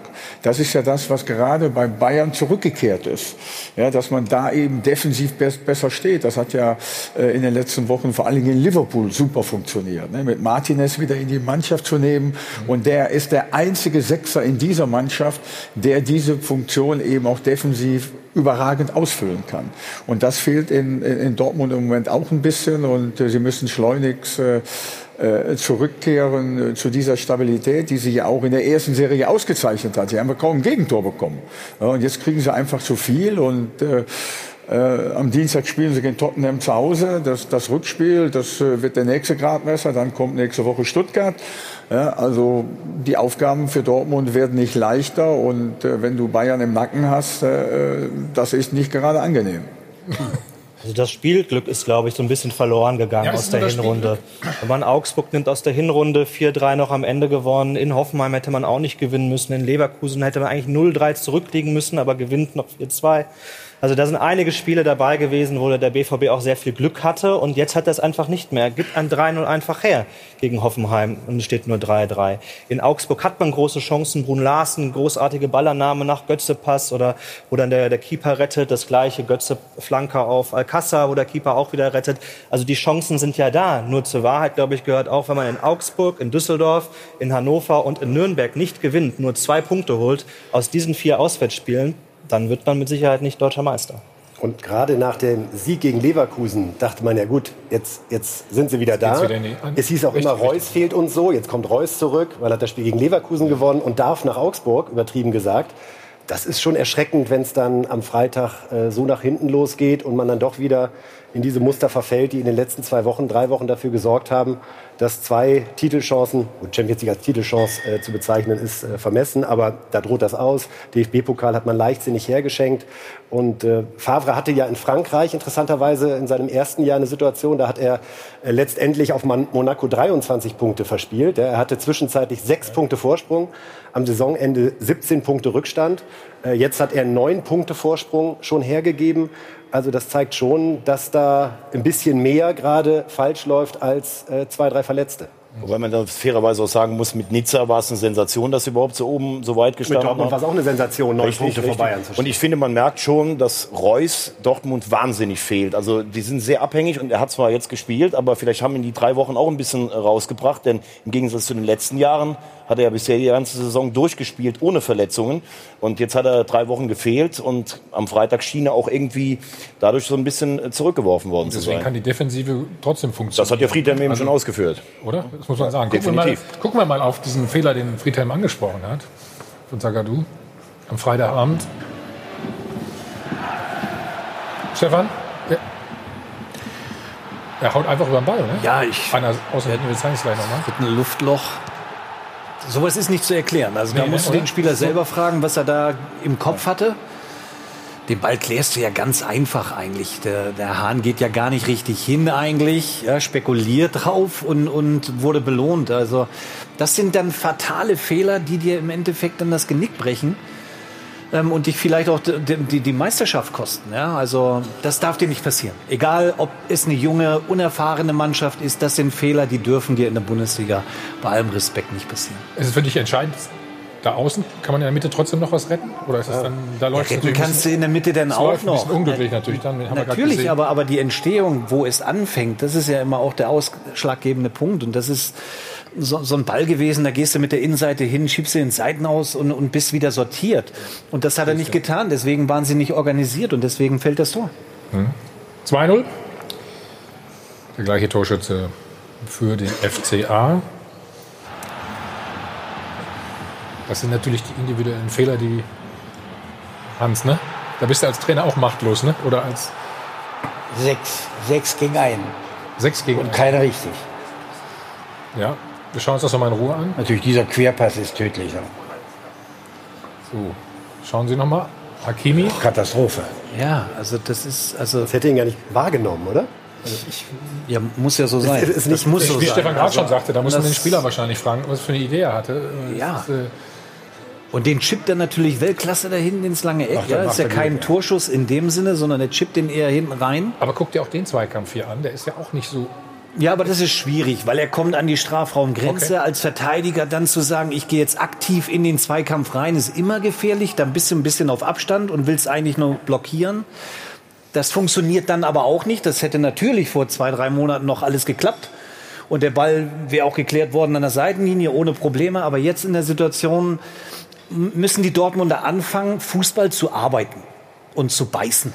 Ja, und, und, und, und ein bisschen schmutzig zu spielen. Jetzt geht das nicht so locker leicht vom Fuß und von der Hand, so wie es am Anfang der Saison war, wo all, jeder Schuss eigentlich drin war, jede Aktion positiv war. Jetzt müssen sie arbeiten, aber jetzt kommt das Problem. Denn jetzt ist es eine mentale Frage, ja, ob sie so weit und bereit sind. Jetzt hast du die, die Bayern hinten dran, bis auf, glaube ich, zwei Tore. Zwei Tore, genau. Ähm, und, und jetzt fängt es an, im Kopf zu arbeiten. Und ich glaube, da sind Meinst die Bayern du, meinst du absolut jetzt im erst Vorteil. oder schon, schon in, in den letzten Spielen und Wochen? Bitte? Meinst du jetzt erst? Fängt es an zu arbeiten? Nee, schon oder, seit Oder schon länger? Schon, schon ein bisschen länger, aber ich will das auch nicht immer nur festmachen, weil Marco Reus natürlich ist ein enorm wichtiger Spieler für Borussia Dortmund. Aber Dortmund muss auch in der, in der Lage sein, mal für ein paar Spieltage ohne Marco Reus Spiele zu gewinnen. Das haben sie nicht getan. Und die Situation, ich, ich glaube, dieses Pokalspiel, das war schon, war schon mitentscheidend. Du gehst erst mal 120 Minuten, dann verlierst du im Elfmeterschießen. Das ist alles in deinem Kopf drin. Und ähm, jetzt sind sie in so einer Situation, wo sie eigentlich nicht hin wollten. Und Was gibt es jetzt für Antworten? Also nochmal, ich wiederhole es gerne, ich sehe Bayern München gerade psychologisch gesehen absolut Jetzt sowieso Vorteil. ein Vorteil, genau. Ja. Also ich glaube, die sind in der Situation, wo natürlich immer noch 17 Vereine sagen, oh, wäre super, weil sie immer noch Tabellenführer sind, aber der Trend geht einfach deutlich nach unten. Und da wird, glaube ich, das schon so ein Kopfproblem, wo man jetzt halt weiß, oh, da habe ich wieder was liegen gelassen. Und in Dortmund wird jetzt schon ein bisschen gespottet. Die tun alles gerade dafür, dass möglichst Schalke noch runtergereicht wird. Vielleicht verlieren sie noch gegen Stuttgart zu Hause, weil sie immer nur Aufbauhilfe da leisten. Aber ich glaube, es ist jetzt Zeit, dass sie sich mal wieder darauf besinnen. Von mir aus können sie sicherlich auch in Tot gegen Tottenham äh, nicht weiterkommen in der Champions League. Aber dann muss noch mal, müssen noch mal die Kräfte gebündelt werden am Ende, damit die da rauskommen. Ja, auch wenn du gegen Augsburg, du verlierst das Spiel 2-1. Ne? Und Die dann Kräfte müssen denkst du dir, werden. aber Ja. warte mal, am Sonntag, die Bayern müssen erstmal, ähm, ah, Entschuldigung, am Samstag, die Bayern müssen ja erstmal in Gladbach bestehen. Und dann bietet Bayern so eine Gala oder liefert Bayern da so eine Gala ab, wo du sagst, ach Gott, jetzt machen sie auch noch die Tore, ja, und das wird auch alles immer enger. Es kommt ja im Moment sehr viel auch komprimiert zusammen. ne? Du hast es gerade noch mal gesagt. Pokal, du wirst dann morgens wach und denkst, oh, jetzt sind wir aus einem Wettbewerb raus. Dann kriegst du in Tottenham eine richtige Rasur, wo viele gesagt haben, in der Form, die Dortmund am Ende der Hinrunde hatten, können die auch in Europa weit kommen. Dann plötzlich gewinnst du nicht mal in Nürnberg, wo alle sagen, in Nürnberg musst du doch gewinnen, ne? weil da fehlt dir vielleicht Reus. Dann kommt das dazu, was Friedhelm sagt, kriegst hinten die, äh, die Bälle rein. Und das alles in drei, vier Wochen. Und ich habe das Gefühl, dass im Moment auch nervlich sie mit all diesen negativen Sachen nicht so gut zurechtkommen. Und dann sagt Stefan auch noch das Richtige. Dann sitzt du wahrscheinlich gestern vom Fernsehen, denkst, boah, in Gladbach haben die Bayern so oft verloren. Und dann hauen die da 5-1 einen raus. Also das musst du erst mal alles verkraften. Eine Szene haben wir noch aus dem Spiel. Die, die möchte ich euch nicht vorenthalten, unseren Zuschauern auch nicht. Hans ist ja ein alter Fuchs, Friedhelm auch. Bin mal gespannt, ob sie diesen Trick schon mal angewandt haben. Beim Anst es war der Anstoß des Spiels. FC Augsburg hatte, oder FCA die hatten den Ball und haben ihn dann mal nach vorne ins Ausgedroschen. Ne? Also ich warte auf eure Erklärung nach einem einzigen Spot. Ja, wir haben schon mal ein bisschen diskutiert. Wir schauen uns diese Szene nochmal an. Also nochmal. Sie sehen es Anstoß in Augsburg. Und ich weiß nicht, vielleicht hatten die auch eine Wette laufen, dass einer die Eckfahne trifft oder so. Ich habe keine Ahnung. Ja, die wollen sich Friedhelm hat Friedhelm hat es auch noch nie gesehen. Nee, oder? ich habe das auch noch nicht gesehen. Oder- aber oder es, es, es gibt ja nur eine äh, schlüssige Erklärung. Äh, Sie haben den Ball äh, dort in die Ecke geschossen. Sie wollten Dortmund direkt unter Druck setzen. Sie wollten sofort auf den zweiten Ball gehen, den Einwurf äh, vom Gegner zulassen und dann sofort in die Zweikämpfe gehen. Das ist für mich eine schlüssige Erklärung. Sie wollten sofort zeigen, äh, dass äh, sie Dortmund heute aggressiv bekämpfen werden. Von der ersten Sekunde an, das war ja wirklich die erste Sekunde. Ja, ist natürlich schön, weil es danach einen Konter für Dortmund gab noch. Ne? Hat ja super funktioniert, oder? Ja, ist aber kein Tor Die gefallen. Augsburger haben ja schon gegen Bayern München gezeigt, dass sie sich sehr mit Anstoßvarianten beschäftigen. Da fiel ja auch nach, einem, ein- nach einer einstudierten Anstoßvariante äh, fiel letztendlich das 1 zu 0. Und ich weiß, das hat man über Pep Guardiola, wo das immer so ein bisschen hineingeheimnist, dass der teilweise sagen würde, verliert den Ball absichtlich in der gegnerischen Hälfte, damit die gegnerische Mannschaft dann auf Offensive umschaltet und man dann direkt wieder gegenpresst, um sie ähm, äh, an deren 16er unter Druck zu setzen. So Lad- wurde es Pep Guardiola angedichtet. Keine Ahnung, ob es stimmt Lad ihn nicht. einfach mal ein. Der kommt bestimmt. Wen jetzt? Der, den Herrn Baum. Ach so, ich dachte, du meinst, ich dachte, du meinst den Guardiola. Den Baum. Der erklärt uns. Vielleicht sind Ja, das was- die, die Jens Lehmann-Variante. Was glaubst du denn? Also ich, ich weiß, dass wir einen Trainer hatten, oder anders, ich habe einen Trainer gehabt, äh, das war der einzige Trainer überhaupt, den ich hatte, der Georg Buschner, der hat immer gesagt, ähm, der Angriff muss abgeschlossen werden in einer bestimmten Zeit. Wenn du es länger machst, den Ballbesitz und noch mehr quer spielst, noch mehr quer, kannst du darauf warten. Entschuldigung. Kann man, War das eine Kaschere? kann man darauf warten, dass man den. Fehler macht, dann schieß lieber aufs Tor, auch von 30 Metern, um dich dann wieder formieren zu können. Aber das ist natürlich in der ersten Minute kein Argument. Aber er wird schon erklären, was er damit meint, denn es schien ja vorbereitet zu sein in der Woche. Nein, also ich habe den Fußballlehrer auch gemacht, 2011, 12. Und da war das wirklich ein Thema, diesen gezielten Fehlpass zu spielen. Entweder ins Seitenaus oder zum Gegner, um genau in diese Situation zu kommen, den, den Gegner sofort unter äh, Druck zu setzen, Pressing zu spielen. Äh, und auf dem Fehler im Endeffekt des Gegners zu hoffen. Das war wirklich äh, ein Ausbildungsthema. Ich hatte auch meine Bauchschmerzen damit, muss ich sagen. Ralf Rangnick sagt das doch auch immer. In dem Moment, wo der Gegner den Ball hat, ist er für die Defensive am ungeordnetsten. Und wenn du da drauf gehst, dann hast du eigentlich die besten Chancen, den abzuschließen. Ja, es, kann, es, kann aber auch, nach- es kann aber auch nach hinten losgehen, so wie Ja. Thomas Ja. gerade gesagt hat. Das war ja äh, 20 Sekunden später, hat äh, Borussia Dortmund äh, ja sofort auch eine Chance gehabt. Also wir haben auch am Freitagabend im Hotel gesessen und haben gesagt, oh, was ist das denn? Also Montag gegen Frankfurt gibt es das bei dir nicht, die bei mir Anschlussvariante. nicht. Nein, nein. Keine wir wollen Zettel, schon den Ball haben. Keine Anschlussvariante. Gibt es denn irgendeinen besonderen Trick, den du favorisierst? Bitte? Irgendeinen Trick, den, die, den du favorisierst mit deiner Truppe? Nein. Na, den schreibt der Friedhelm auf den Zettel und gibt den Spielern das. Nein, nein, nein.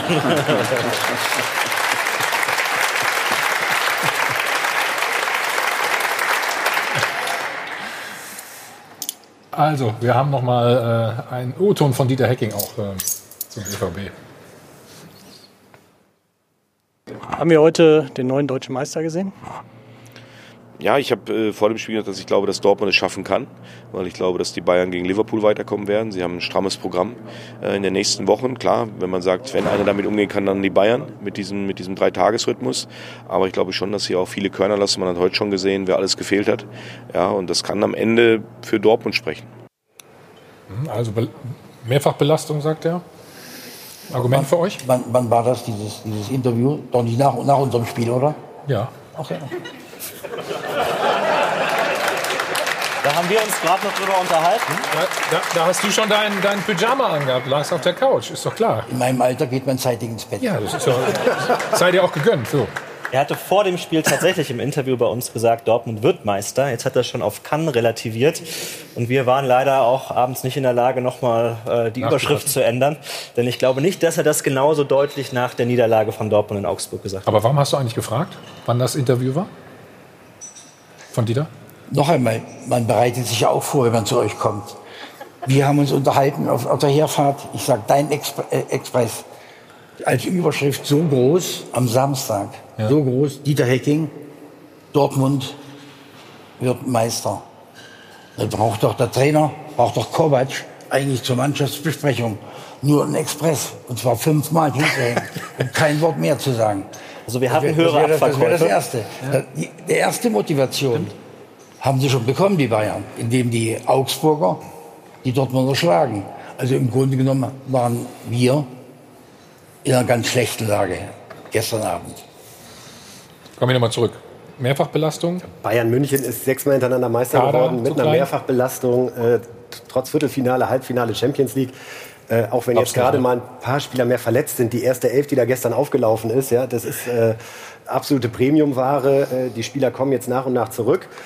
Vielleicht schafft Kovac es ja als erster, ähm, muss man sagen, das ist ja auch äh, Guardiola nicht gelungen, Ancelotti nicht gelungen, dass die Mannschaft mal im März, April plötzlich äh, richtig zündet und da nicht in so eine kleine Delle reinkommt, ja, sondern dass diesmal Bayern eben im Oktober, November die Probleme hatte, große Probleme und verdient ja wirklich große Bewunderung, wie Kovac es geschafft hat, äh, das wieder umzusteuern. Darum also dieses Thema Mehrfachbelastung, ich glaube, die die Bayern, die würden am liebsten derzeit fünfmal pro Woche spielen, ja, weil jetzt läuft's ja plötzlich. Die Dinger gehen rein. Du siehst, was Dortmund äh, alles verbockt. 0-0 in Liverpool, äh, die vielleicht heute äh, endgültig von der äh, Tabellenspitze äh, in der Premier League stürzen, wenn sie ähm, gegen Everton nicht gewinnen. So, da ist überall ist Alarm. Bei allen Bayern-Gegnern ist gerade Alarm, ja. Und äh, die Bayern haben einfach Spaß am nicht. Nur bei den Bayern Fußballspielen, gewinnen alle. Insofern, the trend is your friend. Obwohl, wir müssen noch ein paar Personalien Das gleich kostet- besprechen. das Auf jeden kostet- das ist ein Zitat. Ja, aber Nee, kostet nee, nee, trotzdem. nee, du zahlst jetzt mal, komm. Uli Hoeneß Ja. kostet trotzdem. Also wir reden gleich noch über Spieler, mögliche Neuzugänge der Bayern, Timo Werner, aber auch äh, über Oliver Kahn, wo wir natürlich auch noch äh, sprechen. Nach uns kommt Pur Landstein, ihr Gastgeber. Ich dachte Konzert. Bring mich nur aus dem Rhythmus hier heute. Ihr macht ihr doch absichtlich. Ich wische jetzt hier mal ein bisschen auf und äh, Jochen Stutzki sagt Ihnen, was er nachher für Sie im Programm hat.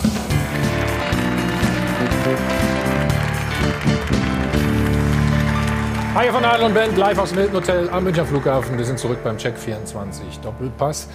Und hatten ja letzte Woche Uli Hoeneß hier zu Gast. Der hat, sich, der hat gesagt mit Oliver Kahn, das könnte vielleicht was werden. Und gestern hat sich auch Kalle zu Kahn geäußert.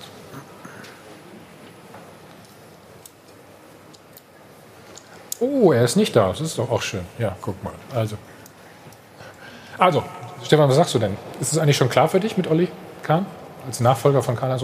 Ja, ob es klar ist, das weiß ich jetzt nicht, aber die Tendenz geht ja offensichtlich dahin und ich denke, dass es auch eine gute äh, Sache wäre, nicht nur für Olli, sondern auch für den Verein. Du, du würdest einen integrieren, der auch wenn er, wenn er in den letzten Jahren ein bisschen Abstand hatte, der sich aber trotzdem im Verein auskennt, der, das ist eine Persönlichkeit, ähm, der sich artikulieren kann, der weiß, wie man erfolgreich arbeiten muss. Also ich denke mal, das, das macht absolut Sinn, wenn, wenn Kahn bald bei Bayern München unterschreibt.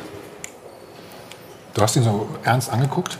Nee, nee, nee. Das ich höre immer, immer so zu, dass, ich, dass der andere das Gefühl hat, dass man wirklich darauf achtet, was gesagt wird. Deswegen gibt er immer.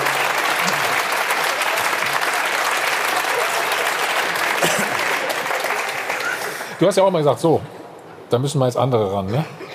Bist du jetzt zufrieden? Ich glaub, Wenn es so läuft? Es wird so laufen. Ja, also hört sich ja so an. Ne? Bayern will, Kahn will. Äh, jetzt äh, werden noch ein paar Details besprochen, aber alle sind sich über das Modell einig. Ja? Äh, Erstmal zwölf Monate als Vorstandsmitglied eingeführt werden. Dann schauen sich alle noch mal in die Augen. Ich glaube, die Entscheidung, die da fallen wird, ist klar. Es wird natürlich weitergehen. Das ist der spektakulärste Job, den man im deutschen Fußball haben kann. Der liegt für Kahn jetzt auf dem Tablett. Und gleichzeitig haben Hoeneß und äh, Rummenigge damit gezeigt, dass sie bereit sind, äh, eine sehr starke Persönlichkeit erst zu integrieren und dann auch äh, die Macht zu übergeben. Und äh, wenn das, es klingt erstmal nach einem ganz hervorragenden Plan.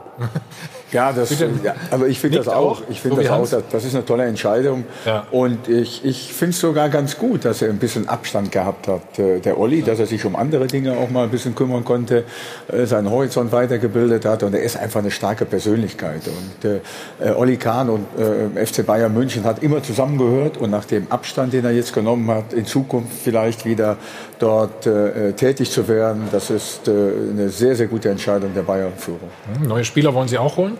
Timo Werner ist im Gespräch. Den würdest du auch gerne haben, ne? der, würde, der würde gut zu uns passen. Der Tempo, ja, für unser Umschaltspiel. Also der hätte gestern auch gut bei uns auf dem Platz gestanden. Also von daher schon. Nein, ist für uns natürlich völlig unrealistisch. Aber er ist äh, äh einer oder der beste deutsche Stürmer. Und äh, der FC Bayern äh, verpflichtet immer äh, sehr, sehr gute deutsche Spitzenkräfte, Spitzenstürmer. Und ich glaube, egal in welchem System Nico spielen wird, äh, Timo Werner wird immer seinen Platz, äh, wenn er denn zu Bayern geht, in der Bayern 11 finden. Aber Friedhelm, ähm, du sagst gerade was Interessantes.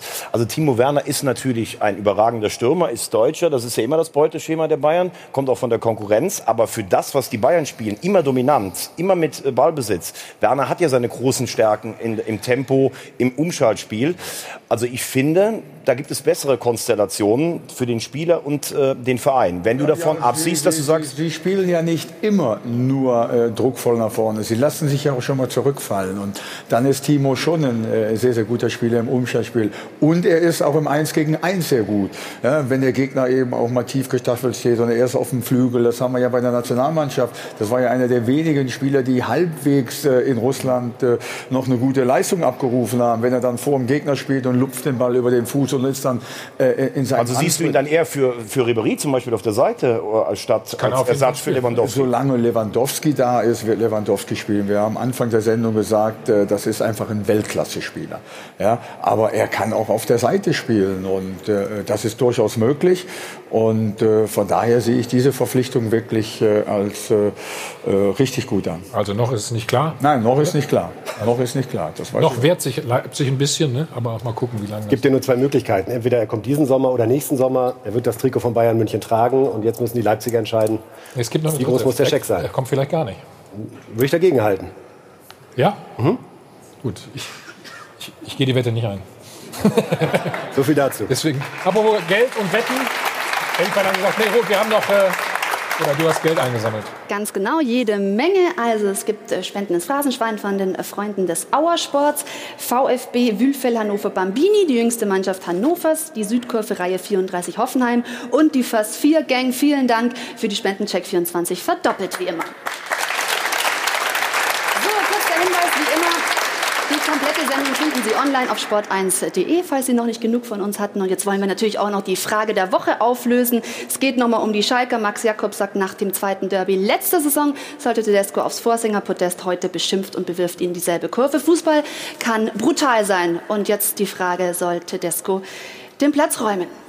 Der Trainer in Theorie eine Eins, in Praxis eine 6. Er kommt nicht mehr an die Mannschaft heran, er muss gehen. Trainer Domenico Tedesco ist nicht mehr haltbar. Was will der Mann denn noch bewirken? Alleine die Aussage von ihm, wir müssen durchhalten und ich habe auch die richtigen Spieler, die zeigen doch schon, dass der Mann nicht mehr weiter weiß. Ob der Trainer Tedesco heißt oder was weiß der Fuchs was, man kann lustlosen Eseln nicht mehr das Galoppieren beibringen. Auf Schalke ist der Trainer genauso schlecht oder gut wie die Mannschaft. Und da es einfacher ist, den Trainer rauszuschmeißen als 25 Spieler, wird wohl der Trainer gehen müssen. Tedesco muss bleiben. Lieber sollten bzw. müssten Teile der gesamten Mannschaft gefeuert werden. Also der FC Schalke 04 spielerisch auftritt, das ist peinlich und das ist auch die Handschrift von Tedesco. Der FC Schalke braucht wieder Tugenden wie früher bei Hübsch Leben. Kampf, Einsatz, die Null muss stehen.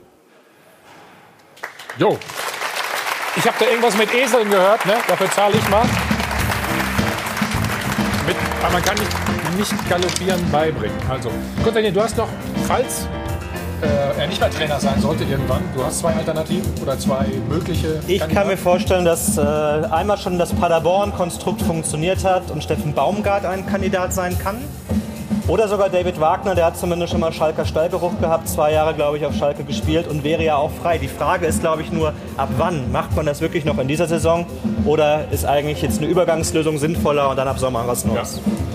Wunderbar, letzte Einstellung. Wieder vielen Dank für den Besuch. Ne? Gerne. Äh, wie viele Punkte holt ihr noch? Wie viele Punkte willst du holen? Genügend, um in der Liga zu bleiben. Wir drücken die Daumen. Also, weiter so. Hans, Dankeschön. Danke an euch. Die Runde. Zum Wohl. Genug Punkte, um in der Liga zu bleiben. Dafür zahlst du noch mal 3 Euro jetzt auch zum Schluss. So, jetzt habe ich ein bisschen was noch eingesammelt. Ja, ja. komm, machst du doch gerne. So, jetzt geht's weiter mit äh, Pur Landstein, mit Jochen Stutzki. Wir sehen uns nächsten Sonntag wieder. Nee, am Dienstag haben wir noch Fantalk übrigens auch. Die Dortmunder wollen das Wunder noch schaffen gegen Tottenham. Und äh, nächsten Sonntag Freddy Bobic, Eintracht Frankfurt. Die spielen Montag übrigens gegen Fortuna Düsseldorf. Dann unser Gast. Schönen Sonntag. Tschüss.